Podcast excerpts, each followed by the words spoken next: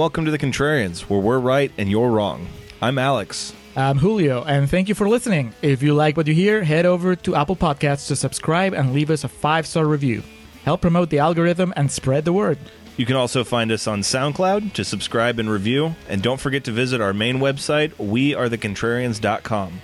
Follow us on Twitter at Contrarian Prime, and to like us on Facebook, visit facebook.com slash Contrarian Prime. And if you have the willpower to keep up with our pretentious ramblings, you can follow us individually at Contrarian Alex for myself and at Ovnio for Julio. That's O V N I O. Now, time for the podcast.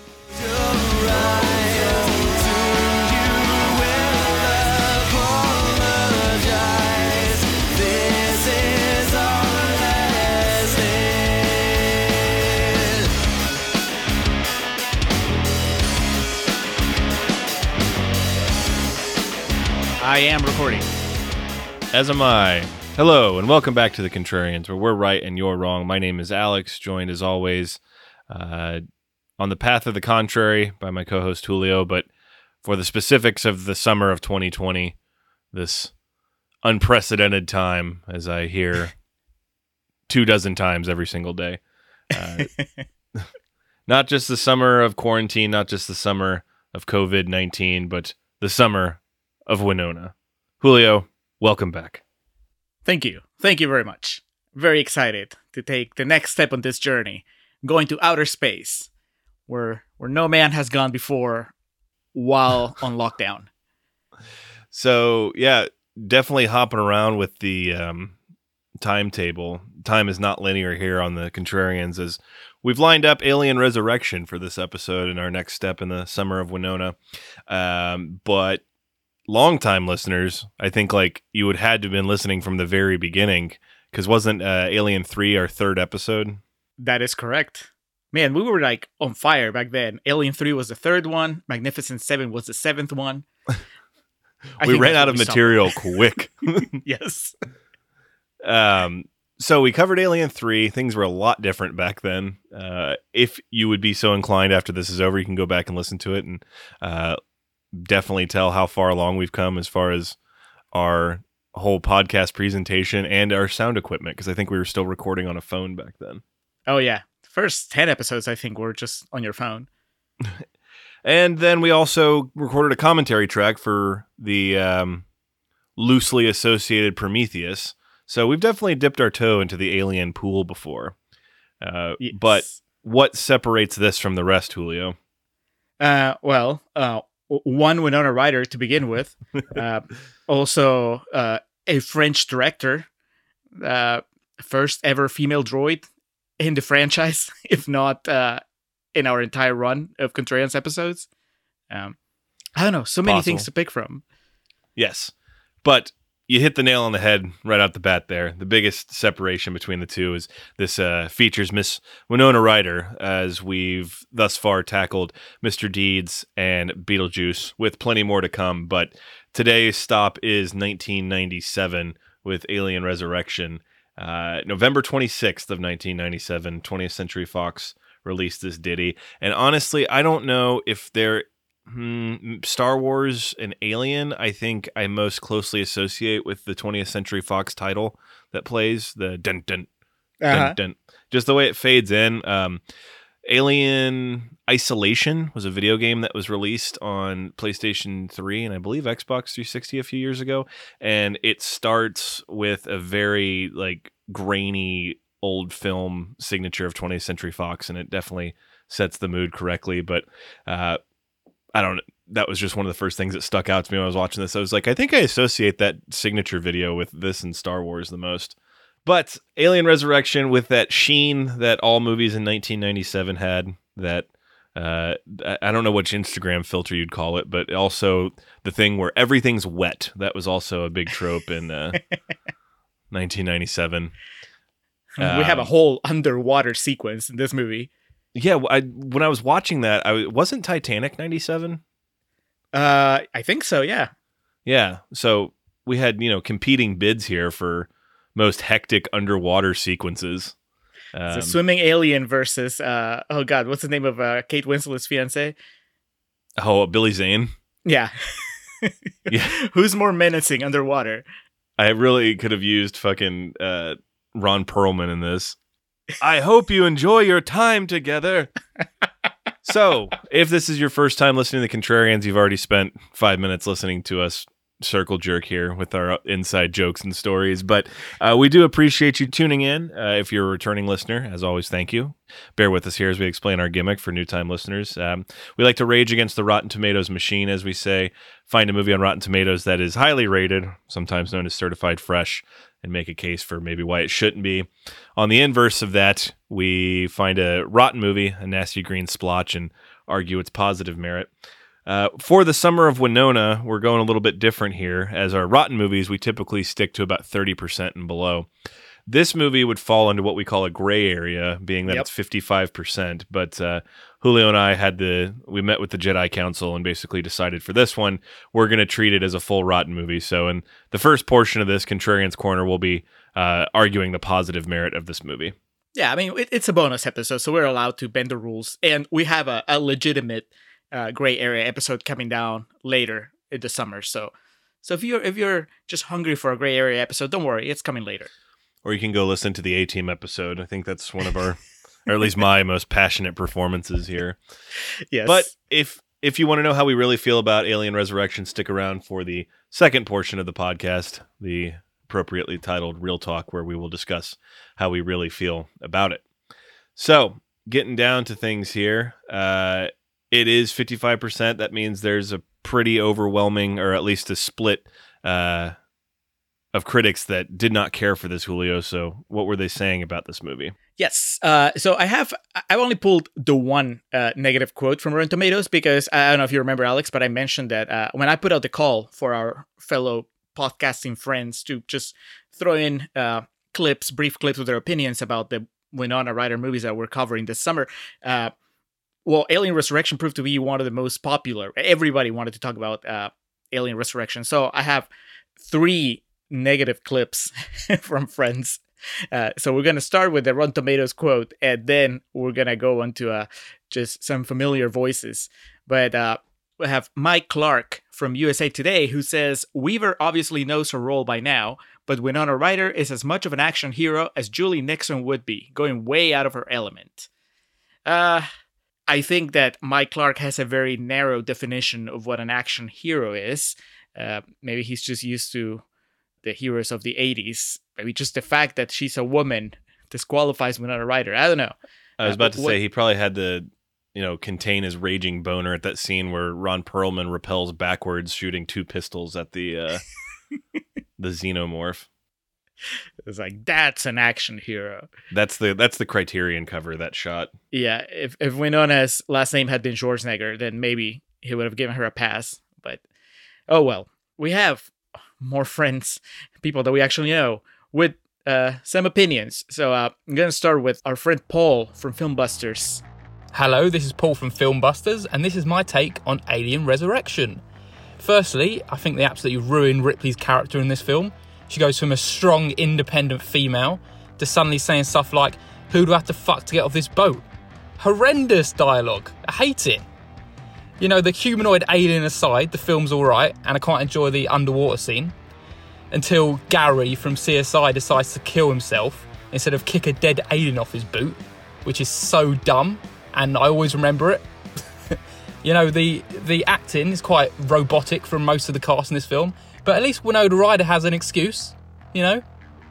But you gotta love Winona. She's lovely, isn't she? So Alex, did you know that that guy was uh, from CSI? Uh, I did not, but my sister watched this along with me, and she called out that he was. Um, trying to think of the people. Yeah, the people I recognized from this were pretty limited. There was the Dan Hedaya, the '90s Yes, of eyebrows course. actor. Yeah, and of course Ron Perlman, and then the the one squirrely guy from Seven. To answer the question, I, I'm so glad that you recognize that guy. We'll get to him. uh, no, by name and by sight, I didn't recognize very many people in this movie, so that was a, a good call out. well, Gary from CSI, uh, you you will not be forgotten. We'll get back to you. Um, next up, we have uh, our friend Sam from Movie Reviews and 20 Qs, also not a fan of Alien Resurrection. Hello, Julio. Hello, Alex. Uh, Sam Hurley here from the podcast Movie Reviews and 20 Qs. Good to hear from yous. Well, not really actually hearing from yous, more forcing my opinion upon yous. Uh, yeah, Alien Resurrection. What an abysmal film! What an abysmal film! Is it as bad as Alien 3? No. Is the title of the movie apt because they're trying to resurrect a dead franchise? Yes. Do they succeed on doing that? No. Is Sigourney Weaver in this and is she awesome? Yes. Is Winona Ryder a sci fi action movie star? No. What is she doing in this movie? Don't get me wrong. Look, I love Winona. I love her. I think she's brilliant. But literally one of the most bizarre castings that I've ever seen. Uh, good luck to both of you trying to convince me that this is a good film. But who knows? Maybe one of you will. Maybe one of you actually genuinely likes this movie. And if you do, I feel sorry for you. Anyway, that's it. That's the end. Bye. See ya. Oh yeah, while I got you, Julio, when are you going to see me those tasteful nude? I don't know what he's talking about. Uh, so I, it sounds like uh, our friend Sam would agree with Mike Clark as far as uh, Winona Ryder's bona fides to play an action hero. I guess Yes. we'll get into that. Uh, and then finally, Topher from We Watch a Thing, once again being negative twice in a row in, in this summer. Fellas, rough stuff that you're up to this film. I mean, really, take a beloved franchise, a script from Joss Whedon, direction from Jean Pierre Jeunet, cinematography from Darius Khondji, and a cast that includes Ron Perlman and Brad Dourif, and you've got a film that can only be great, right? Wrong! Resurrection is the best friend that Alien 3, which is better than its reputation would have you believe, by the way, could ever have hoped for. Gone is the Ripley we fell in love with, and in her place is a Terminator ripoff that doesn't deserve to have Sigourney Weaver's talents bring it to life, even if the first 90 minutes of the film had been a success. The unveiling of what we're hoping will be a monster to rival any xenomorph to have come before it in the film's climactic scenes rivals The Phantom Menace as the biggest letdown of the 90s. Ryder, meanwhile, is neither above or below the action surrounding her. Her contribution is simply on par with this utterly forgettable chapter in a once proud film series. Boo! I, I love me a good boo to close a quote. That's that's always good. That was very uh, Eddie Straight esque. the boo or the entire speech. The the boo Eddie that well he he he wouldn't end a, a soliloquy with it. He would you would just like say the name of something and he would just go boo. uh, well, at least Topher wasn't so hard on Winona, but uh, he was hard on on pretty much everything else. That's pretty damning, man. Say, comparing it to Phantom Menace, which, uh, of course, we've talked about on this podcast and off air plenty. I've definitely lightened up on uh, Phantom Menace in, in my older years and given time to reflect upon it, and also ever since Rise of Skywalker came out. But Exactly. uh, I think that's a pretty intense statement because no matter how we feel about it right now in 2020, I think it's universally accepted that it was a, a letdown at the time. Uh, so comparing the two is quite crazy. Um, well, but I, I think that you know he's he's comparing the disappointment, and, and I agree with him as far as uh, you know on the macro level. Uh, there's a reason why there wasn't a, another Alien movie for a while after this one came out, and I I think that the point that him and Sam made, I think it was Sam that you know mentioning Alien Three.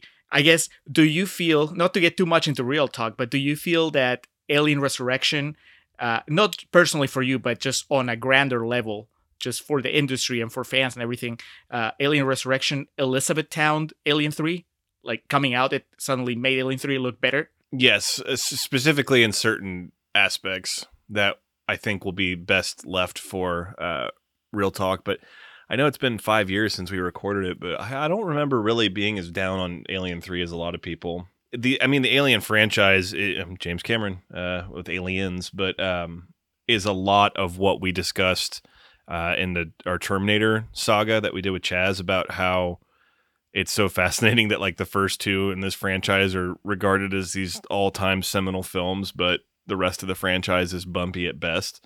Uh, Yep.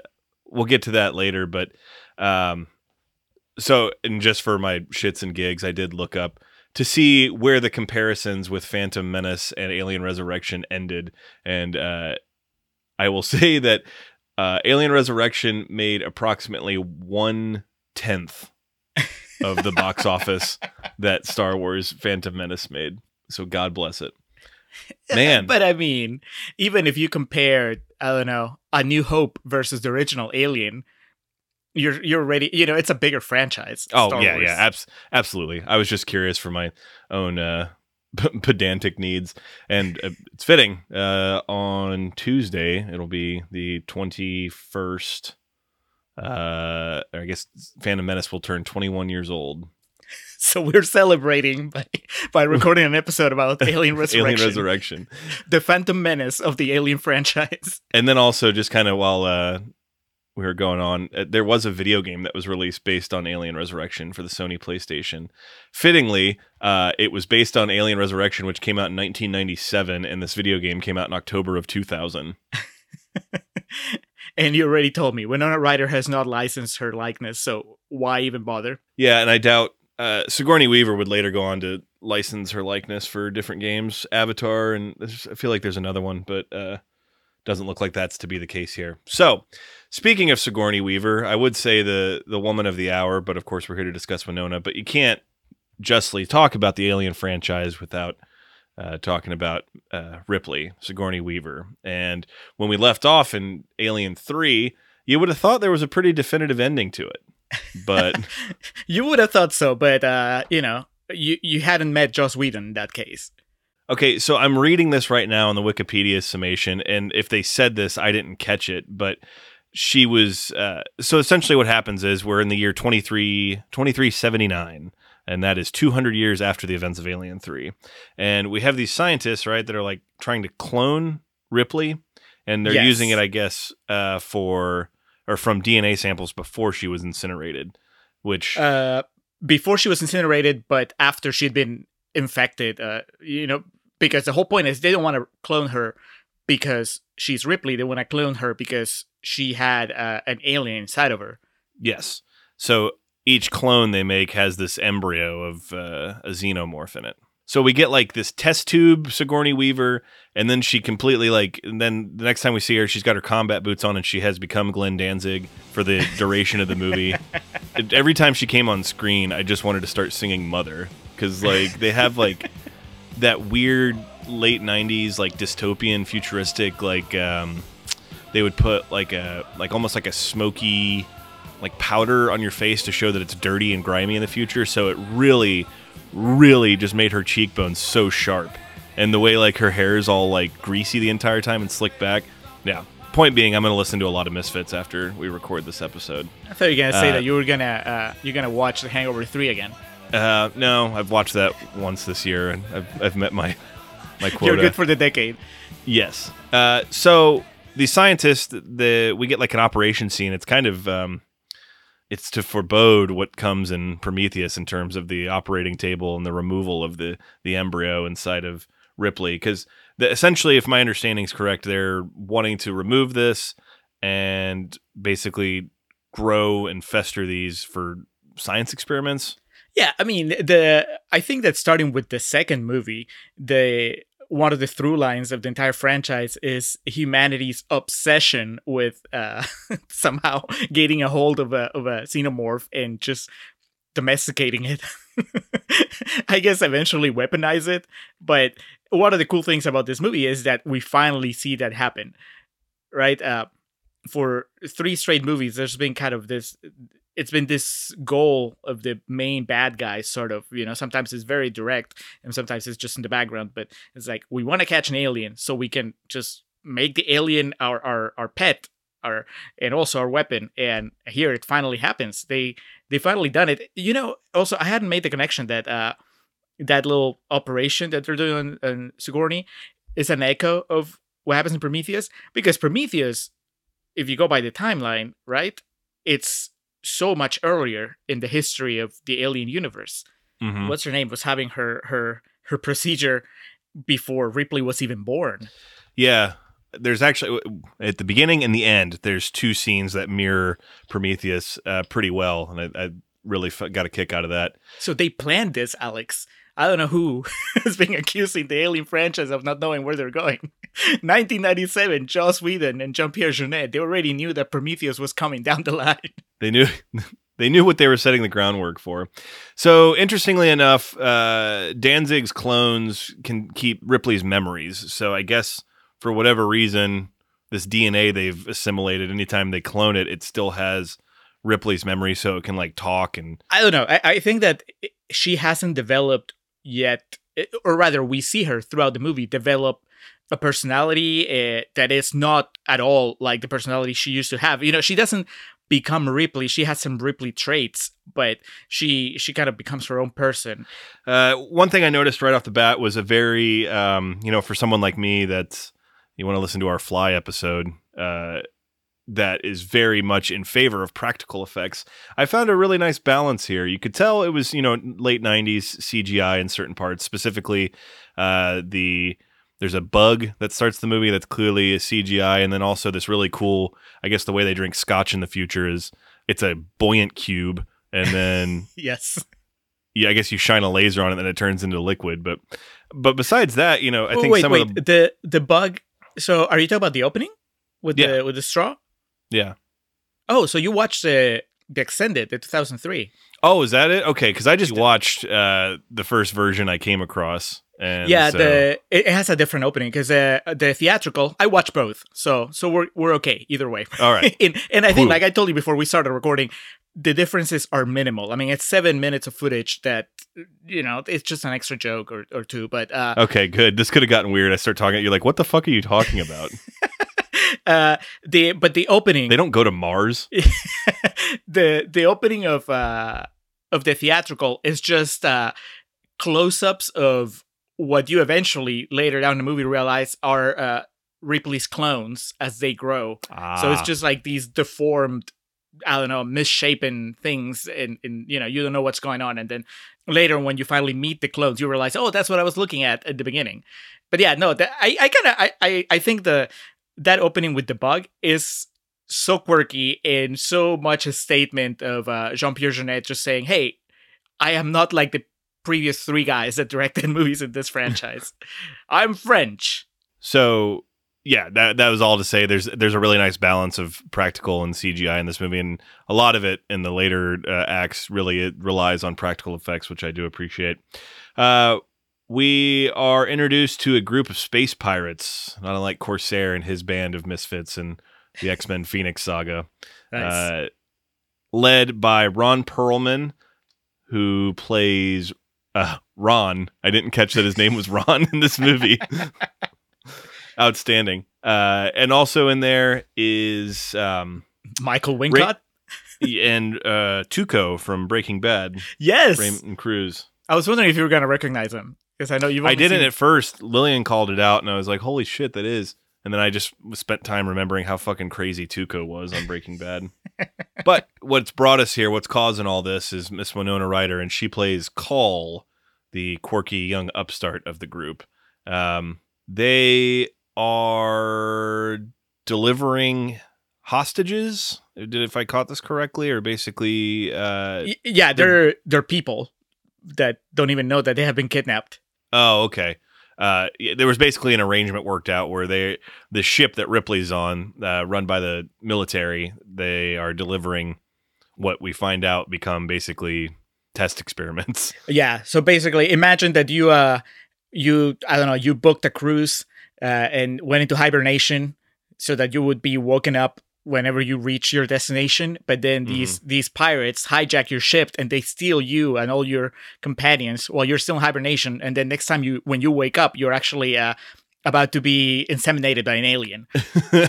so Dan Hedaya, uh, he plays the general of all this. He's barking orders and he's there present with his domineering eyebrows. I don't really think he has much of a any type of real presence in the movie per se, but he's just there to kind of keep shit in line. I mean, he's Dan Hedaya. I mean, he's just I- this might be the only Dan Hedaya in space movie that exists, uh, and that alone makes it special. I don't know how far you got into your your your Cheers run, but have you have you seen him show up in Cheers yet? No, I'm still I'm finishing out the second season, so he hasn't shown up yet. Well, you have that to look forward to. Okay. then- and then when that happens, you can rewatch Alien Resurrection and kind of get a kick out of seeing uh, Carla's husband or ex-husband suddenly be a, a general, a captain in outer space. An intergalactic leader. Yes. So the group, do they have a name? These space pirates? I don't think Uh, they do. No, their ship is the Betty, which The I Betty. liked. And the ship that all the um the chaos ensues on is the uh Er- Eriga. I can't remember how they pronounce it. Oh, I missed But- that, but they the main computer they called it uh, Father, which is another future callback to Prometheus. Oh, dude, yeah, there was definitely a father scene or a mother scene rather that we'll get to later on this. Um, anyway, the, the the Betty crew they start roaming around the ship and they come across uh, Ripley who's playing basketball. And the, is this or is this not the sexiest scene ever involving a basketball in a movie? yes, uh, ever involving basketball and probably ever involving Ron Perlman. yeah, it was uh, startling in the tonal shift of this scene and how much like I th- I would venture to think that you know Perlman had to have been rocking a half chub with how close she was getting to him, and like how like she's so damn sexy in this scene. It's ridiculous. Uh, I'm not even a basketball person, and I, I was I was getting the sweats. It was uh, it was pretty cool, and it also this is all about basically reintroducing us to the character, the the new Ripley, because this Ripley, like we mentioned, is nothing like the previous Ripleys, uh, which is which is good. I think that the original Ripley had an arc, and that arc ended at the end of Alien Three. And if the franchise is going to continue with this character, then we need to change her up. And so this is basically where we realize that this new Ripley is kind of superhuman, right? I mean, she goes up against not just Ron Perlman, but the entire the entire crew. She goes up against uh, Gary from CSI, and then the the the hot pilot, I guess, uh, this woman with the really tight pants, and then Winona herself. Yeah, and this I think at this point too, the Ripley Eight is becoming pretty self aware in terms of how domineering her presence is and how because she's basically uh, a super athlete, a super being. She's fucking you know Chris Evans after he came out of the tube in Captain America. the sexiness isn't just contained to Sigourney Weaver in this movie, but I feel she excels at it at a different level. Um, well, she's been she's been on this game longer, you know, the Alien game. So she's, I I guess they gave her the chance to to just play with uh, a different register in this movie, and she just went for it. I mean, yeah, she she's been around the block too. You got to remember this clone is hundreds of years old. It was it was on Tinder way back in the day. It, it knows what what it's doing. Well, yeah. Also, let us not forget, uh, Ripley got laid in Alien Three. Yeah. with with ease. You know, I mean, granted, she was the only woman in a in a prison planet full of men, but she she had her her pick of the litter, and she picked the the doctor, and uh, so it's not like. Uh, as an audience, uh, definitely as a fan of the franchise, it's not like you've never seen uh, Ripley as a sexual being. It's just that you've never seen her as aggressively sexual as she is in this movie. All the parts came together. No pun Yeah. intended. Yeah, and the next scene, moving right along, I have in my notes, sexy alien kissing scene. This is uh, this doctor that's conducting these experiments on the alien is basically just trying to test its reflexes, but also, I guess, just trying to get it to mimic its actions. So this fucker's like putting his tongue and mouth up against the glass, and uh, it reminded me of like a, a coronavirus version of that scene in T two where the security guard at the mental hospital licks Linda Hamilton's face. Yep. Except this is like, you know, they're keeping their distance behind the glass here. well, it's the future, so Yeah, it's still more. it's uh, still very inappropriate and borderline assault on this alien, but it, you know, at least that uh, they're not going to one's not going to get the other one sick. Yeah, it's uh, it's humanity though. Of course, just doing what humanity does because uh, as soon as we catch, we finally catch these aliens and we start studying them. Of course, we have to sexualize them. Oh, absolutely. uh, Everything's got to be wet in this movie. There's a reason for it. you gotta you gotta show those protruding nipples. Uh, for but that's everybody. true. That this movie captures that. That's what would happen. Humans are so fucking dumb and so sex driven. Yeah, it's only natural that after 15 minutes of experiments on this alien, you're like, well, where's its dick? Like, where, where does, how does this thing, you know, jack off? What, are- what are we dealing with here? And you know that that may sound curt, but that's that's how humans work. That's eventually where their mind's going to go. but also i mean this is fascinating and, and again i really appreciate how this movie deviates or rather moves forward from where the franchise was going uh, So here again, we've captured the aliens, so we get to see them interact, trying to teach them stuff, trying to study them, taking care of them, feeding them, uh, and and even disciplining them. Because the whole point, I guess, of this sequence is that when the when the alien gets mad and, and kind of snaps at the guy, he pushes a button that releases I don't know some sort of gas or or something that hurts the alien. And then next time that the alien's gonna attack, the scientist just puts his hand over the button without pushing it, and the alien stops, showing you, oh shit, this is, you know, they're they're super smart. They're smarter than we would have guessed from the last three movies. Oh yeah, absolutely. It, it's a Uh, revelation, like like when we saw that zombies could run. It's like, oh wow, Yes. we've taken the next leap into into a new threat. Um, the sexiness does not stop there. I'm looking at my notes because the next line begins with "sexy" in my notes. Uh, this Can you tell it was directed by a French guy? not uh, well. That's fitting. Not unlike the first scene in Blue is the Warmest Color, where Léa Seydoux meets Adele for the first time at that lesbian bar where Adele orders strawberry milk. I don't remember why I, or I don't know why I remember that. I should say, but because it was so like what, like it took me out of the scene that it was very specific.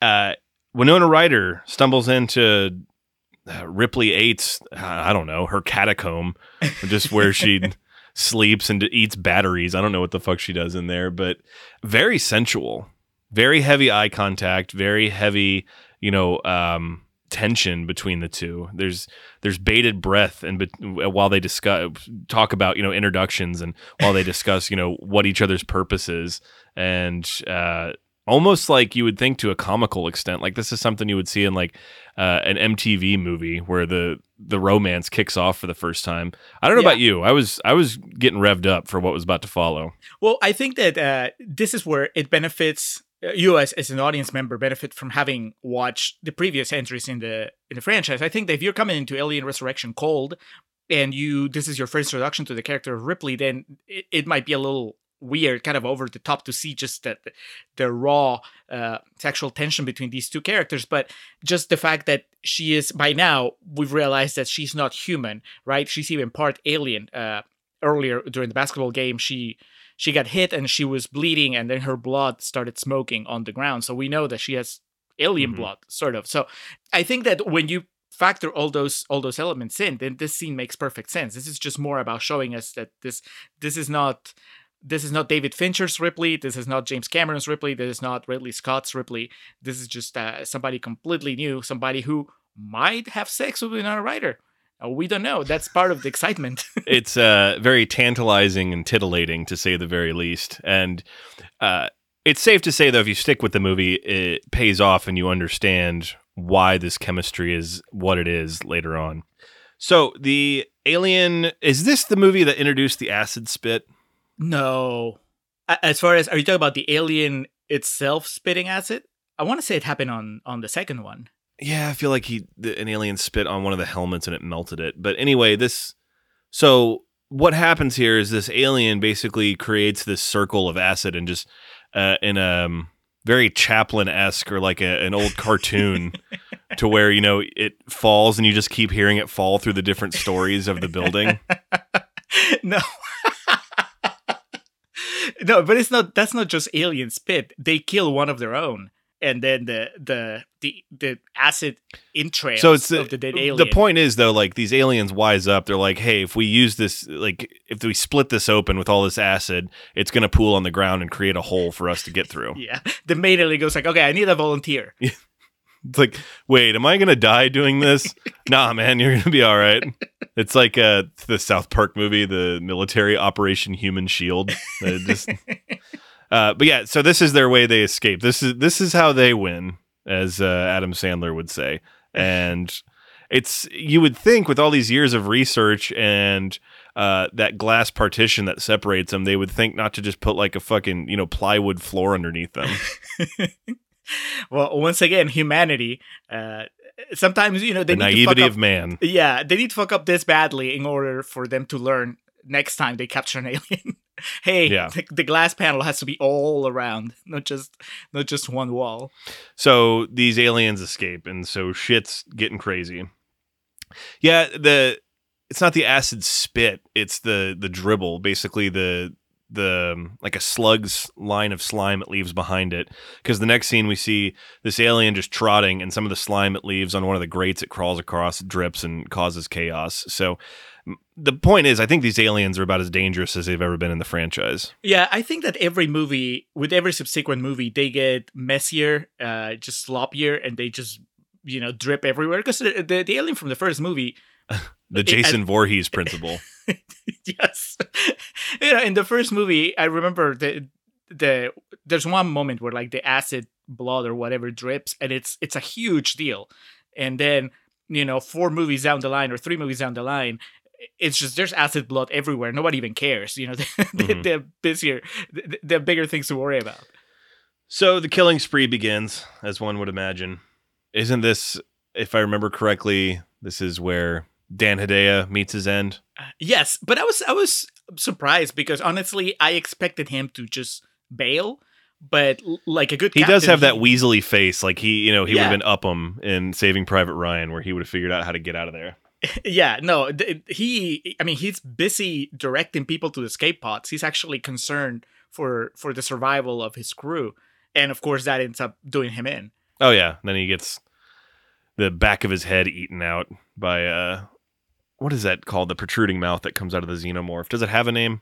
Alien penis. Jesus, there you go. I mean, it kind of looks like it. it shoots out and it does its job. Yeah. Uh, how you like uh, Dan arm hair? He's got a powerful game of arm hair. Uh, I want to believe that was like, you know, he wasn't going to do the movie if they were going to make him shave his arms. uh, I mean, that shot, the, the shot where the arm hair is revealed, is is very much designed to highlight the arm hair because it's Yes. backlit, so it looks like for maybe half a second you may think that there's a werewolf subplot happening in the middle of an alien movie. it's like it's a full moon, and then they I just woke up. He meets his end, though, as do a lot of people on the ship. Ripley ends up killing one of the aliens with a shotgun. I can't remember exactly what she used, but there's a lot of death in this movie, a lot of explosions, a lot of slime and acid flying everywhere. Yeah, uh, Michael Wincott is uh, the guy that basically the first. He's the captain of the pirates, and he's the first one to meet his demise. That's right. Yeah, and he gets it bad, too. Yeah, he gets, but he it's it's the dumbest thing at the same time. Very human, eh, very relatable. He just wants more guns, and especially Yes. you and I. You know, we live in Texas, so we are familiar with this. That you know, he he just wanted more guns. I mean, he's carrying like three assault rifles already, and and they're on their way back to the Betty, but he can't help himself. He sees another weapon down a hallway. He goes down there to retrieve it, grabs it, and then he sees another weapon further down. goes get that one, and then the alien gets him. Uh, moral of Yeah. the story: Sometimes you have enough weapons. Sometimes you don't need an assault rifle when you just live in a normal house and have a family. even in the middle of an alien attack. Sometimes maybe it's okay to just walk away from that fifth gun. A hunting rifle will do you just fine. So the crew from the Betty, along with Ripley, they're now on the the move to try to get out because you know the aliens are loose, and that's Ripley knows exactly what this is going to bring. As they try to formulate their escape plan, they wander past a room labeled seven, and Ripley looks at her arm and has the eight tattoo, and she goes in and basically sees the failed previous Ripley experiments. maybe the creepiest, most disturbing sequence in all of the Alien franchise. Yeah, and then she finds the one that's like almost completed and then has to like mercy kill it. Essentially, I was thinking of this like it's Orlando Bloom walks into a room and like one of the tubes is like Jason Patric and then one is uh uh Josh Hartnett and then like the the one on the table that's not completed is Josh Duhamel and uh Orlando Bloom realizes like what's going on and he has to wipe him out before Transformers comes out. You are giving Orlando Bloom uh, a lot of credit, Orlando Bloom's career, a lot of credit in this scenario. Well, okay, so maybe not Orlando Bloom, but who would be like that? No, it would be uh, uh what's the guy from uh, Geostorm? Oh shit, Jim Sturgess. Well, I was gonna say Gerard Butler. Oh god, either way, yes. So Orlando Bloom would be in one of the tubes. He'd be like in um he'd be in his costume from Three Musketeers, but like all, you know, like cur- curled up and like a mouth growing out of his ear. But yeah, Gerard Butler would realize his fate of what to come and torch everybody and get out of there. Good call. Yeah. So, but but I guess my main thought is this is not how you mercy kill someone. You mercy kill someone by just putting a bullet in their head. You Oh, don't yeah. burn them alive. And uh, I, I think this just underlines how inhuman this new Ripley is. Right? She just she understands she needs to put them out of their misery, but she doesn't understand that shooting a flamethrower at them is not the the fastest way of achieving that. It's Yeah, like I uh, not iRobot. What was that other Will Smith movie about the future? Uh, I Am Legend. Where he kills He has dog. to, yeah, but in the most soul crushing way possible. Like you got to end this shit like The Fly, man. Just shotgun to the head. man geena davis wouldn't be able to pull the trigger at all in this uh, in this scenario if she had been ripley She would just be looking at all of them and say, "I don't know what you're trying to tell me." but yeah, so Ripley now is beginning to like grow feelings, which up until this point she hadn't really expressed any because doesn't she starts crying in this scene. yeah i mean And- nothing nothing shakes you to the core like seeing a bunch of uh failed clones of yourself suffering in, in one single room But yeah, so she torches the whole room to make sure those experiments are no more and kind of, like we said, puts the other clones out of their misery. Thus begins endless wandering. Uh, they just like run, running around the ship in no clear cut direction. so by now Um, uh by now they've joined because uh one member of the crew that we actually haven't mentioned yet is uh um the guy on the futuristic wheelchair kind of like the the future version of franklin uh, from texas chainsaw massacre Yes. uh, you know, guys in wheelchairs in horror movies have come a long way since since the original Chainsaw Massacre. Because this guy, I mean, his chair is actually uh, He's a badass. He's got a It's gun. a badass. He has weapons in it and and, and everything. But uh, so he's he was kind of lost and he's joined the the group by now. I'm pretty sure. Yeah. Uh, Dominique uh, Pi- Pinon, Yes. the gentleman. Yeah, he's a apparently a pretty accomplished French actor. I had not recognized him from much else. He's in. Uh, I, I knew him from other uh, Jean Pierre Jeunet movies. He's in Amelie and he's in Delicatessen, and he's there for the for the art house crowd. You know, the people that came to watch Alien Resurrection because they were following uh, the director's career, not because they were following the Alien franchise. Fair enough. Fair enough. Uh, so they wander. They find the wiener guy from Seven. What's that guy's name? Leland Orser, who had Okay. a hell of a run in the '90s. Uh Oh, yeah, yeah. he's he's in Seven. He's the guy that uh, is tortured by giving the, they give him the the blade strap on, right, and they force him to have sex with a with a prostitute. Yeah, So- I when that movie was being explained to me by Lillian while we were watching it because she called it out, uh, and then I eventually remembered him from Seven. I realized how much of Seven I've kind of just blocked from my memory. I've only seen it once, and it, it's a it's a rough watch. Uh, he's well, he's in it, and so he's acting there. Obviously, you know, Brad Pitt and Morgan Freeman find him, and he's traumatized. He can barely talk, and he's just like oh jittery and jumpy. And then I don't know if you remember him, but he's also in Saving Private Ryan. He is uh, the only survivor of a plane that has crashed, and Tom Hanks and his gang like find him, and of course he's traumatized. He's jittery. He's shaky. He he can barely talk at first.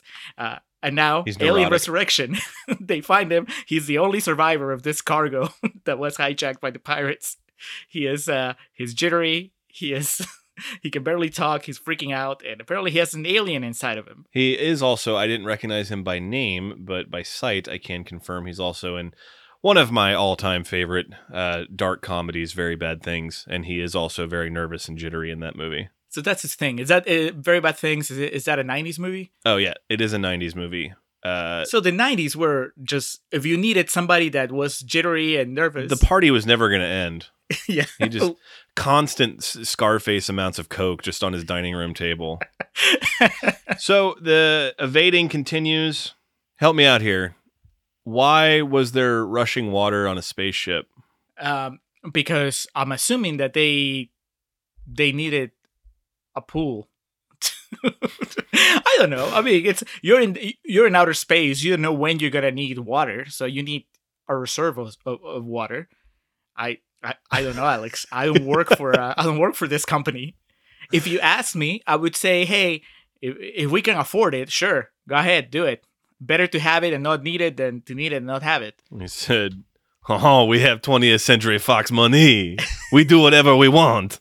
What haven't we seen yet? Swimming aliens. Oh man, this came out. I was looking it up to see if the comparison could be made. This came out three weeks after. No, no, no. I'm sorry. Titanic came out after this. Titanic came out three weeks after this. So Titanic stole this sequence from Alien Resurrection. That makes sense. That sounds more likely.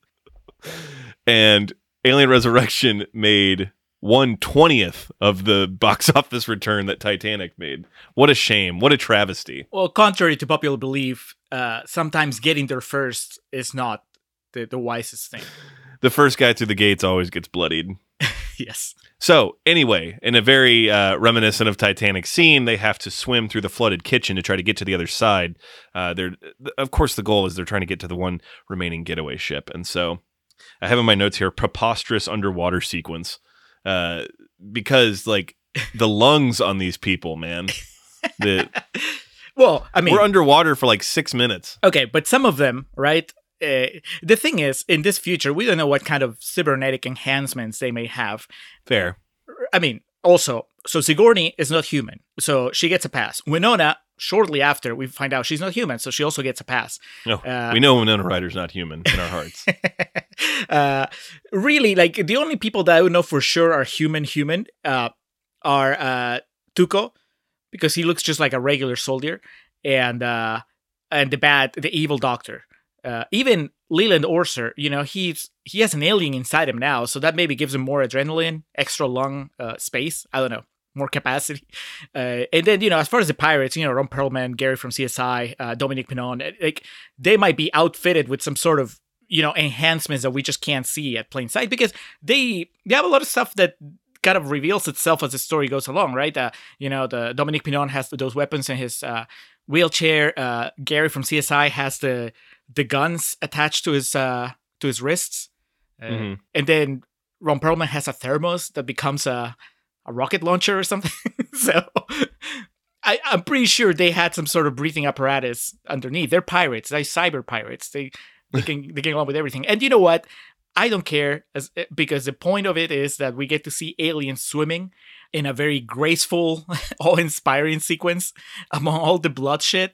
It's just uh, it takes you back. You know, It's like just- Natural Geographic shit. Yes, exactly. Disney Nature. now on IMAX, the alien in his in his habitat. There is an ecosystem within this new world. 300 years in the future. You get Morgan Freeman to narrate it. The alien has spotted spray. there was a girl who gets Hillard is the character's name. uh, Yes. Who does not make it through this journey and she knew she wasn't going to because she's the last one to go underwater and she starts crying before she does. It's a sad way to see her go. Yeah, Um, she was also the the least. Uh, I, I like this movie a lot, and and I mean, obviously, there's two other super strong female characters, but uh, this other girl, I mean, there's a reason why we barely mentioned there so far, Mhm. and that's because uh, I think her one trait is that uh, she was hooking up with uh, Michael Wincott, and Michael. Wincott died like 20 minutes ago, so really there was no reason for her to stay to stick around. So she's the next to go. as they escape up um fire escape ladder type gimmick uh the xenomorph is on their case uh christie uh, who i believe is the gentleman from csi Yeah, Gary. gary so he sacrifices himself to buy the group some time the this is where my notes say winona dot dot dot shot because the evil doctor wren uh Winona Ryder, you know, to talk about the naivety of man. He's just like, throw me the gun. She throws him the gun. He's like, God, you're stupid, and shoots her. It, it plays out like almost like something from a Naked Gun movie. Uh, but he shoots Winona Ryder. She takes a hell of a belly flop off the the rafters that she's hanging on uh, into back into the water, and of course the group is beside themselves. This is also where we get last action hero Ron Perlman when he, um, like you would do on the monkey bars when you were a kid. Uh, you put the bar below your knee pits, and then you, so you can hang backwards. He just does and that. shoot has- the other kids. yeah, but he has two pistols and is firing at a gigantic, presumably 300 pound alien. And he hits it in the head and it causes it to explode. I do appreciate that's their defense mechanism, like when they're wounded. yeah, uh, Gary from CSI gets uh, gets two faced here, and I think that's why he kills himself. He's lost his looks, you know. That's that's all he had left in this world. he wanted to. He'd rather die a hero. Um, so my next note, Winona dot dot dot alive. uh, as she comes and opens the hatch, she somehow I don't know, she can teleport or some shit, or she's got stealth camo, but she snuck by. She uh, helps them get out of like the it's like a ventilation system or something. But she helps the crew, the remaining Betty crew, and also um, Ripley Eight. So they're like, "How the hell are you alive?" And she lifts her vest open, and we see that she's an android. And just to verify, fucking Sigourney Weaver like fists her rib cage. She like puts her whole hand inside and then pulls it out, and she's got all that like um the again Prometheus. It's the same type of goo that's like leaking from Fassbender's head when he gets Uh-huh. decapitated. And she like looks at it and she examines it and she's like, "Wait a minute, you're not human." but Winona's actually uh, probably my favorite aspect of uh, of Alien Resurrection is the fact that the android, because you know that's it, it's a staple of the franchise. You always have an android in the movie, yeah. and sometimes they're evil, sometimes they're they're good, and sometimes, like in this movie, they're self hating, which is the first time and only time I've seen in the franchise. And uh, you know, because she starts by pretending that she's okay because she's but she's human. And she's like, oh no, I, I it, the, the shot wasn't that bad. And then somebody else outs her. I think Tuco is the one that figures it out, right? Tuco goes like, oh no, you're like the newest model and whatever. And Yeah. uh, once she is outed as a as an android, just the shame that washes over her. eh, when honestly, you would think that she'd be pretty proud of it, right? I mean, she is easily. You could argue that she's more advanced than say Ron Perlman, it, who's just kind of a an oaf with guns. Uh, but Winona is kind of like this cybernetic uh, being that's super hot. On top of that, so the, the the idea that you know suddenly you have this this robot that's ashamed of being a robot. We haven't seen it uh, in the franchise yet, and actually, I I don't think you see it very often in fiction. Uh, certainly not in the Alien franchise, and uh, so that's that's pretty cool because that just basically plays out through the rest of the movie. So this segues into like yet another romantic scene with Winona Ryder and Sigourney Weaver. It's a version of Wedding Crashers when uh, Owen Wilson and Rachel McAdams are on the beach together playing that like game with their hands to see who can like hit each other first. It's but of course the sheen of the beach and the the wind and the breeze is washed away and we're stuck in this dark and dank and wet ship. But the the the level of uh, flirtation and uh, desire is still there.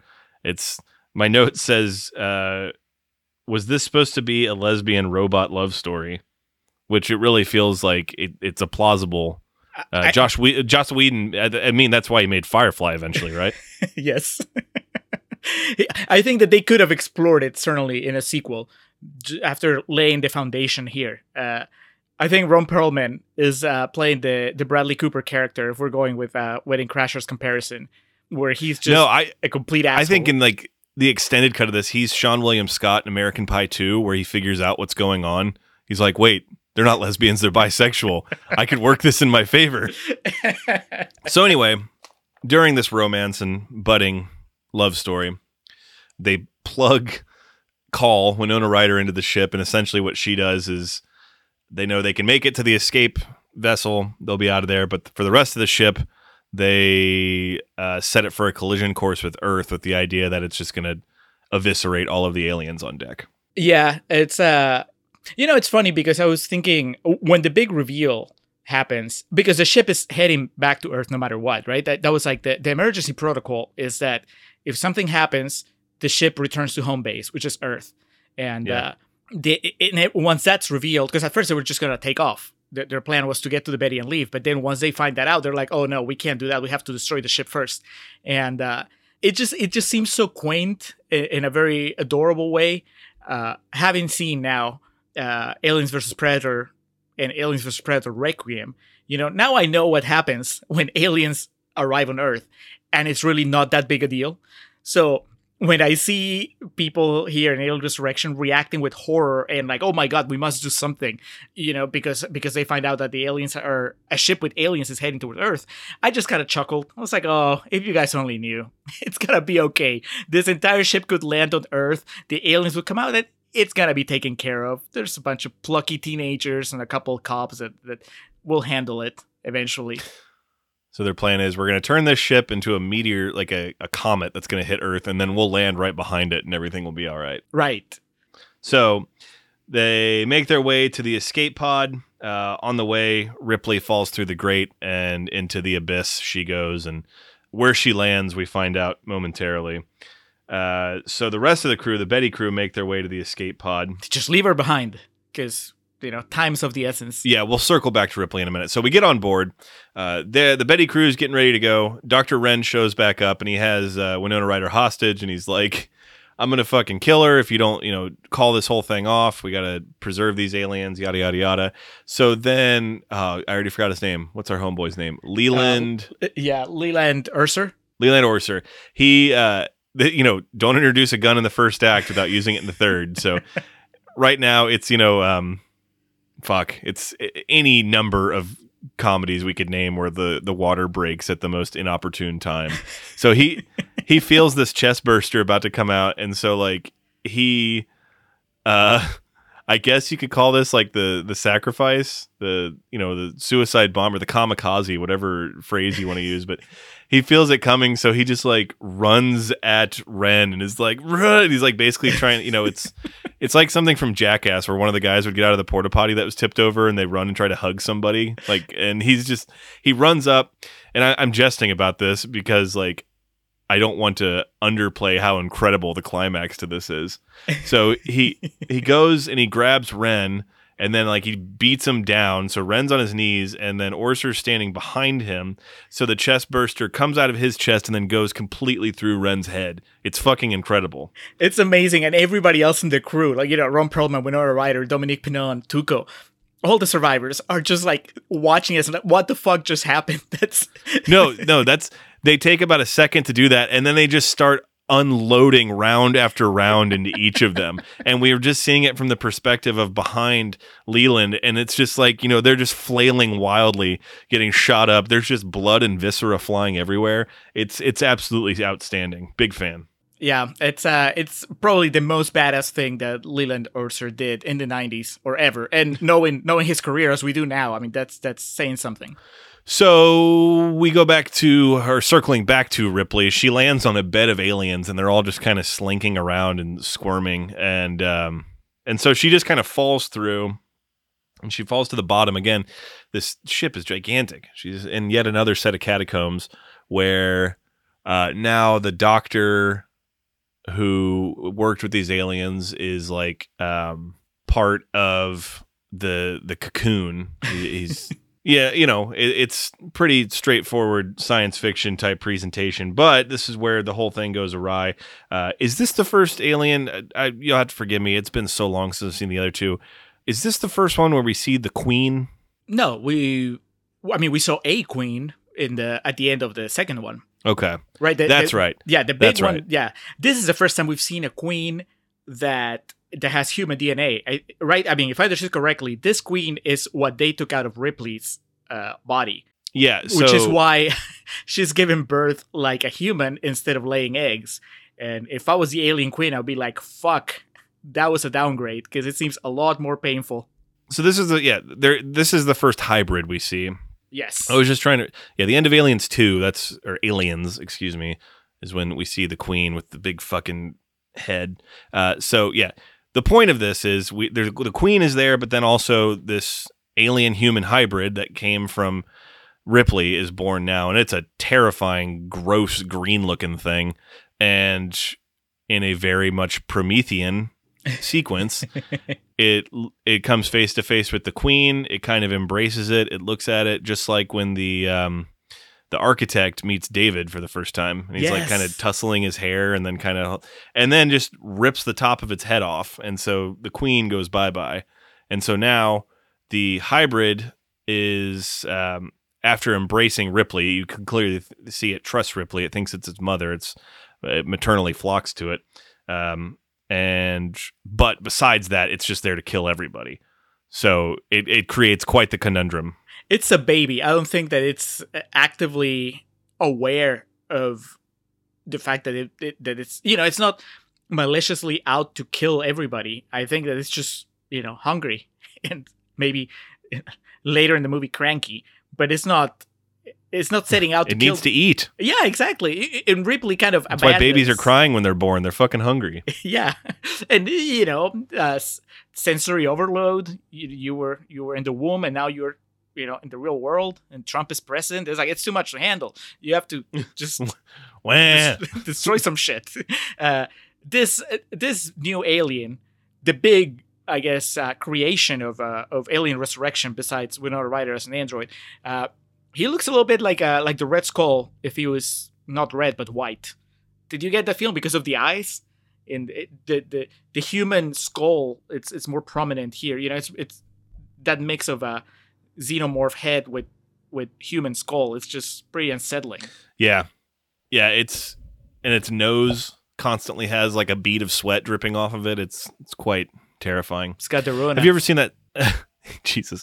Have you ever seen that uh, SNL skit where Will Ferrell is born a fully grown man named Ted Brogan? no that sounds like such a will ferrell thing I know you're not uh, quite as high up on the Will Ferrell train as I am, but um, that's what I was thinking of during this. But th- that's the joke. Like this woman's giving birth, and she's like, just thinks it's normal, and then Will Ferrell, a full grown man, nude, comes out, and he he's just like, he's like, God, I'm hungry. Someone give me some boob or something like that. It's it, that's what I was thinking of. That this alien critter was going to crawl up to uh, Danzig and be like, Come on. It's it's time to feed. Get the you see what out. i did to my other mother Yes.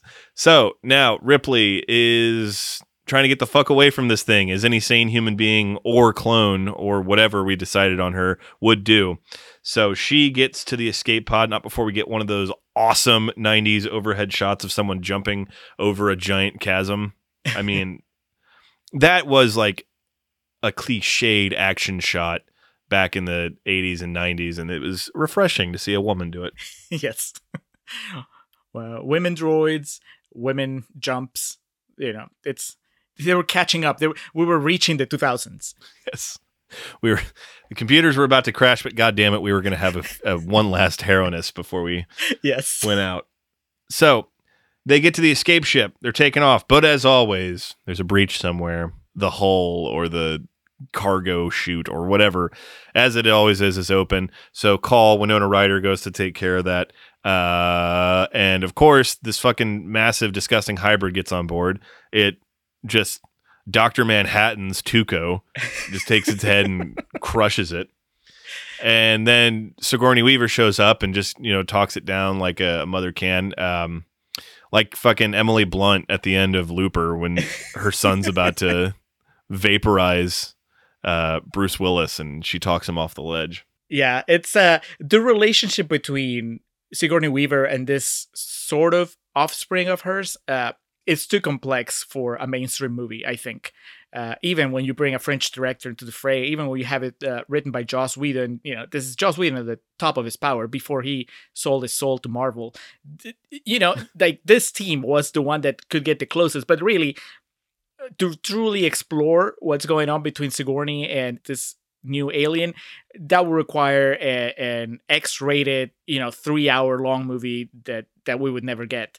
So what we get here is it's close enough. You know, there's a you can feel the intimacy between them, the the bond, the the love, but also just the the disgust on her. But then by the time that she ends up killing it, she still feels sort of sad. You can see that she she's not 100% happy. It's not like at the end of Aliens when uh, she gets rid of the queen and it's just a very clear cut fist pump fuck yeah moment, right? Here it's there's a little bit of sorrow in it because the the the eyes of this creature are so expressive and you can just see the betrayal uh, on them when when Ripley kills it. Yeah, it's it looks like um fuck one of the bad guys from the Super Mario Brothers movie at one point. Just like the look on its face. But yeah, in, in a very Jason X type sequence, she uses her acid blood to crack a hole in a window as the ship's taking off, and of course the atmosphere is going to suck it out. Unlike Jason X, the alien doesn't say this sucks on so many levels before it gets sucked out of the window.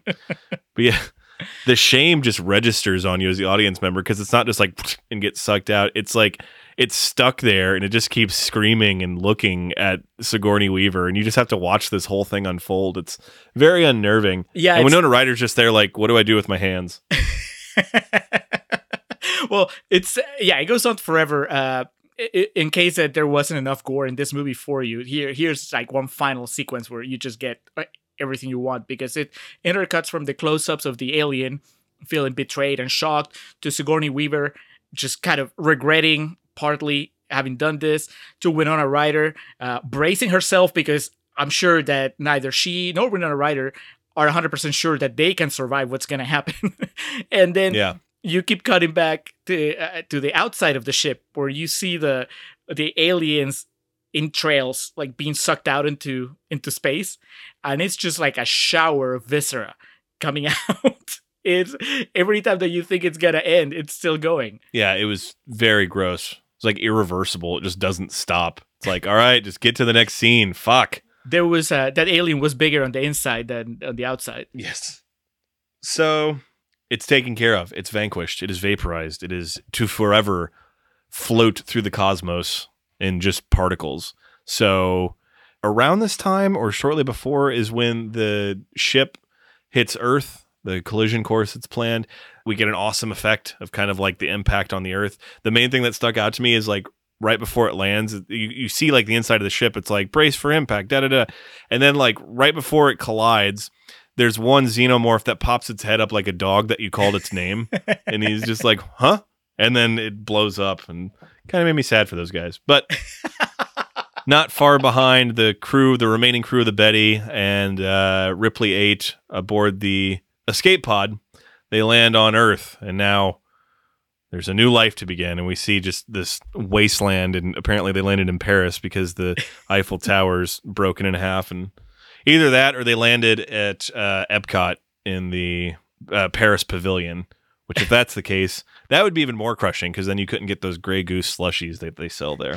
uh, this is the only other major difference in the in the extended cut uh, you know, it's, Okay. it's the beginning and the end. It's it's the same ending, but the, the location is different because in the in the theatrical cut, you never really see where they land, not in detail. Oh, really? No, it's just that conversation between Winona Ryder and uh, Sigourney Weaver takes place inside the ship as they're looking out the window. I think they're. I don't even Hmm. know if they've fully landed yet, but you know they're they have that conversation about how they neither of them has ever been to Earth before, and that's just as they look out. It's less specific, but the intent is the same, which is that if there had been another movie, odds are that it would be at the very least Sigourney and Winona together. I don't know if uh, Ron Perlman would have stuck around, if Dominique Pinon would have stuck around, but definitely the two of them have created this bond by now, uh, which would make Alien sense. takes Paris. It's just like the poster. It's like a xenomorph with a baguette and a beret. yes, uh, it's grown uh, an artsy mustache. Yeah. yes. And This then, uh, summer, say we. Ripley is uh, just drinking a cappuccino or something on a on a A young cafe. Jean Dujardin would have been like one of the stage hands on the ship that gets killed really early. Oh no, it's an alien. I'm just trying to drink my wine.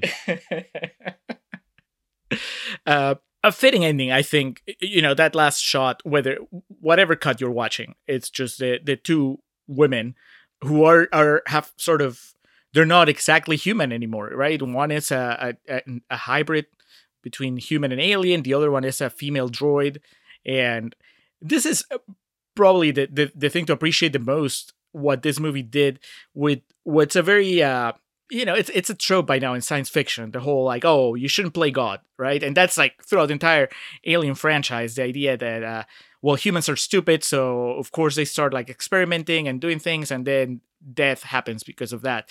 Uh, and so in this case, because of human manipulation, now uh, you have a a self-hating robot and Winona Ryder, and you have a, a sort of slightly inhuman uh, hybrid between humans and aliens in Ripley, and most movies end there. What this movie does that I really like is that it goes, okay, well, this has happened. Humanity created this, but instead of just ending there and having those creations basically destroy everything, and that's the end of the movie, instead this shows you, all right, well, these things have been created. Where would they go now? What would be their place in the world?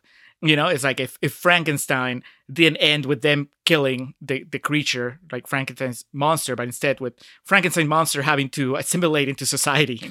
So in the theatrical one, does Sigourney Weaver still have the last line of the movie where she says like I'm a stranger here too? Yes, that line is still. I don't know if it's the last one. It probably is. And then Answer the Phone by Sugar Ray starts to play over the end credits. No, then it goes like dun dun dun dun directed by George Lucas. Oh, yes. Written and directed by Reddit. All right, let's move this along to Real Talk. amazing. I mean, it's really, really, um, the ideas in it are very moving, actually. I mean, um, having the, the alien be, you know, the, the daughter of or the son of Ripley, and this whole kind of generational thing, and then eventually there's grandchildren running around, you know.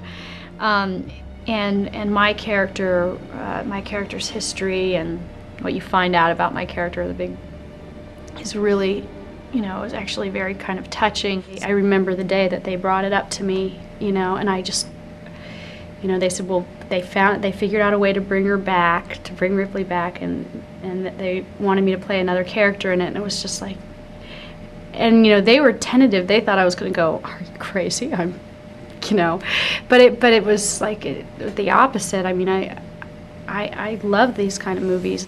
Okay, I am recording for Real Talk. Bully. I am too.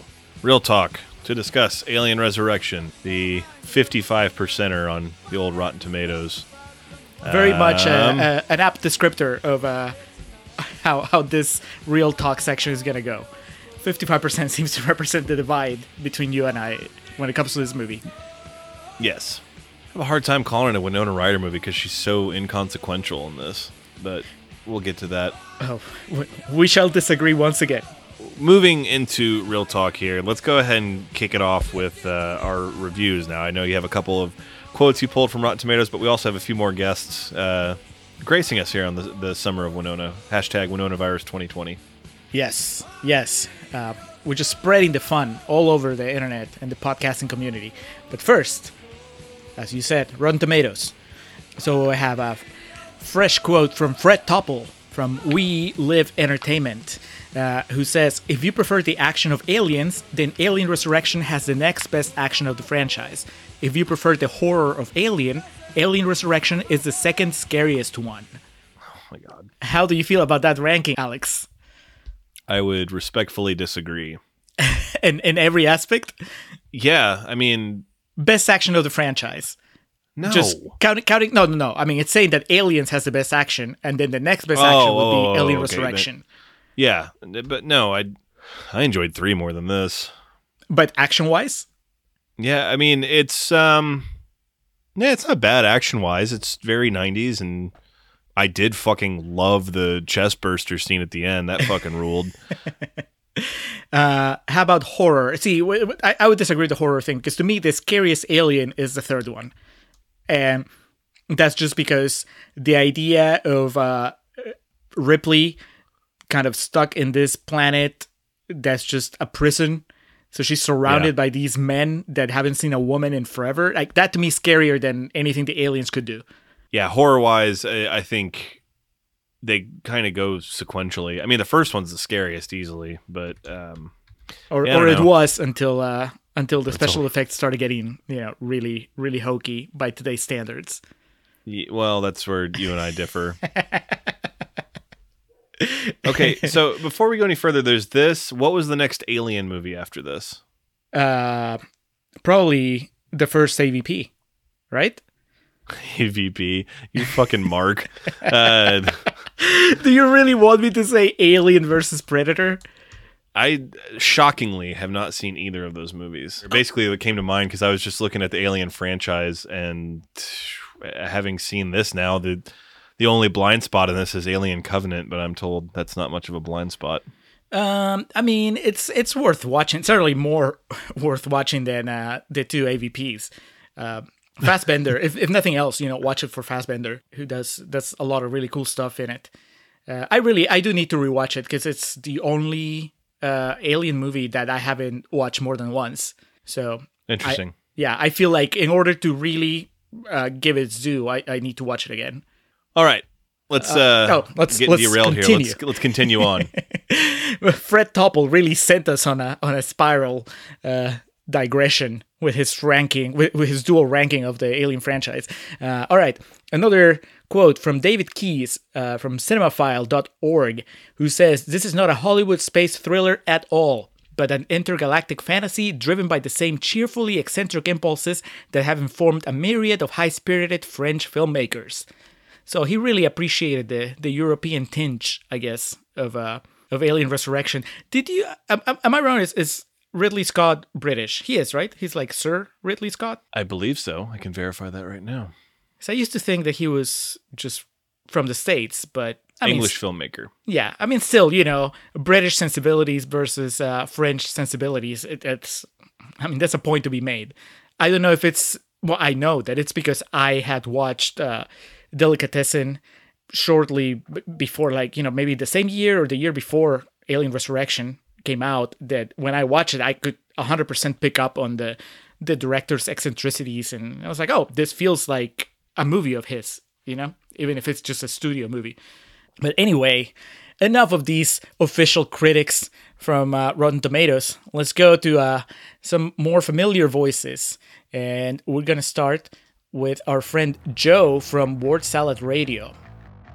When some people think of Winona Ryder, they probably think of like Beetlejuice or Heathers or Stranger Things. Actually, those are pretty great. Really great. But me, I think of Alien Resurrection. Alien colon Resurrection. Written by Joss Whedon and just has Winona Ryder and Ripley being badasses, kicking alien butt. It's got everything. It's got underwater aliens. It's got baby aliens. It's got baby aliens getting sucked into space. It's got Ron Perlman. It it might have Ron Perlman getting sucked into space. I don't remember.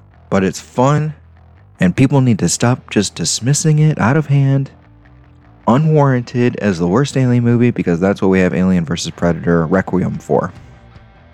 As you can tell, uh, Joe has also watched Alien vs. Predator Requiem, and he agrees with me, I guess. Also, just so you know, Joe, uh, no, Ron Perlman doesn't get sucked out into space. He survives. He makes it. Yeah, he. Uh, were you surprised? Actually, speaking of the survivors, were you surprised that uh, one that Dominique Pinon made it all the way to the end? Because I thought once he lost his uh, wheelchair, he was toast. But then, Yeah, yeah. yeah. I, I hard same. I thought he was gonna get um, completely like, you know, eaten in that hallway. The first scene with the shotgun. That that surprised me.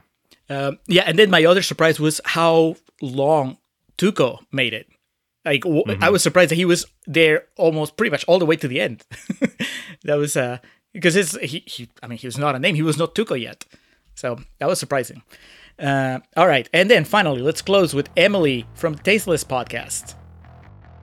People hate Alien Resurrection. It's not Alien, it's not Aliens, it's not Alien Cubed. It is the fourth in the series, and you know what? Everyone being a jerk about it kept us from having Winona Ryder as the Sigourney Weaver successor we all deserved.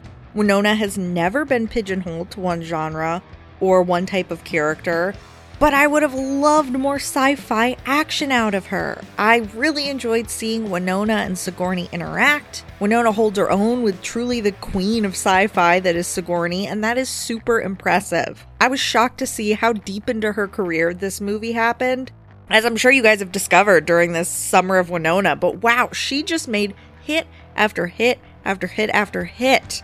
And then this. And you know what? It's a fun movie. Do I wish Winona had played one on one basketball with Sigourney? Of course. And it's a travesty that that didn't happen. But if you're a Winona fan and you want to see Sigourney Weaver bounce a basketball, this movie is for you. So a lot of love for the basketball sequence, um, but also as far as the where this comes in the Winona Ryder filmography. I mean, Emily's right by now. I mean, 1997. She had been at it for a while, and she had been, uh, you know, in a series of of well-regarded movies.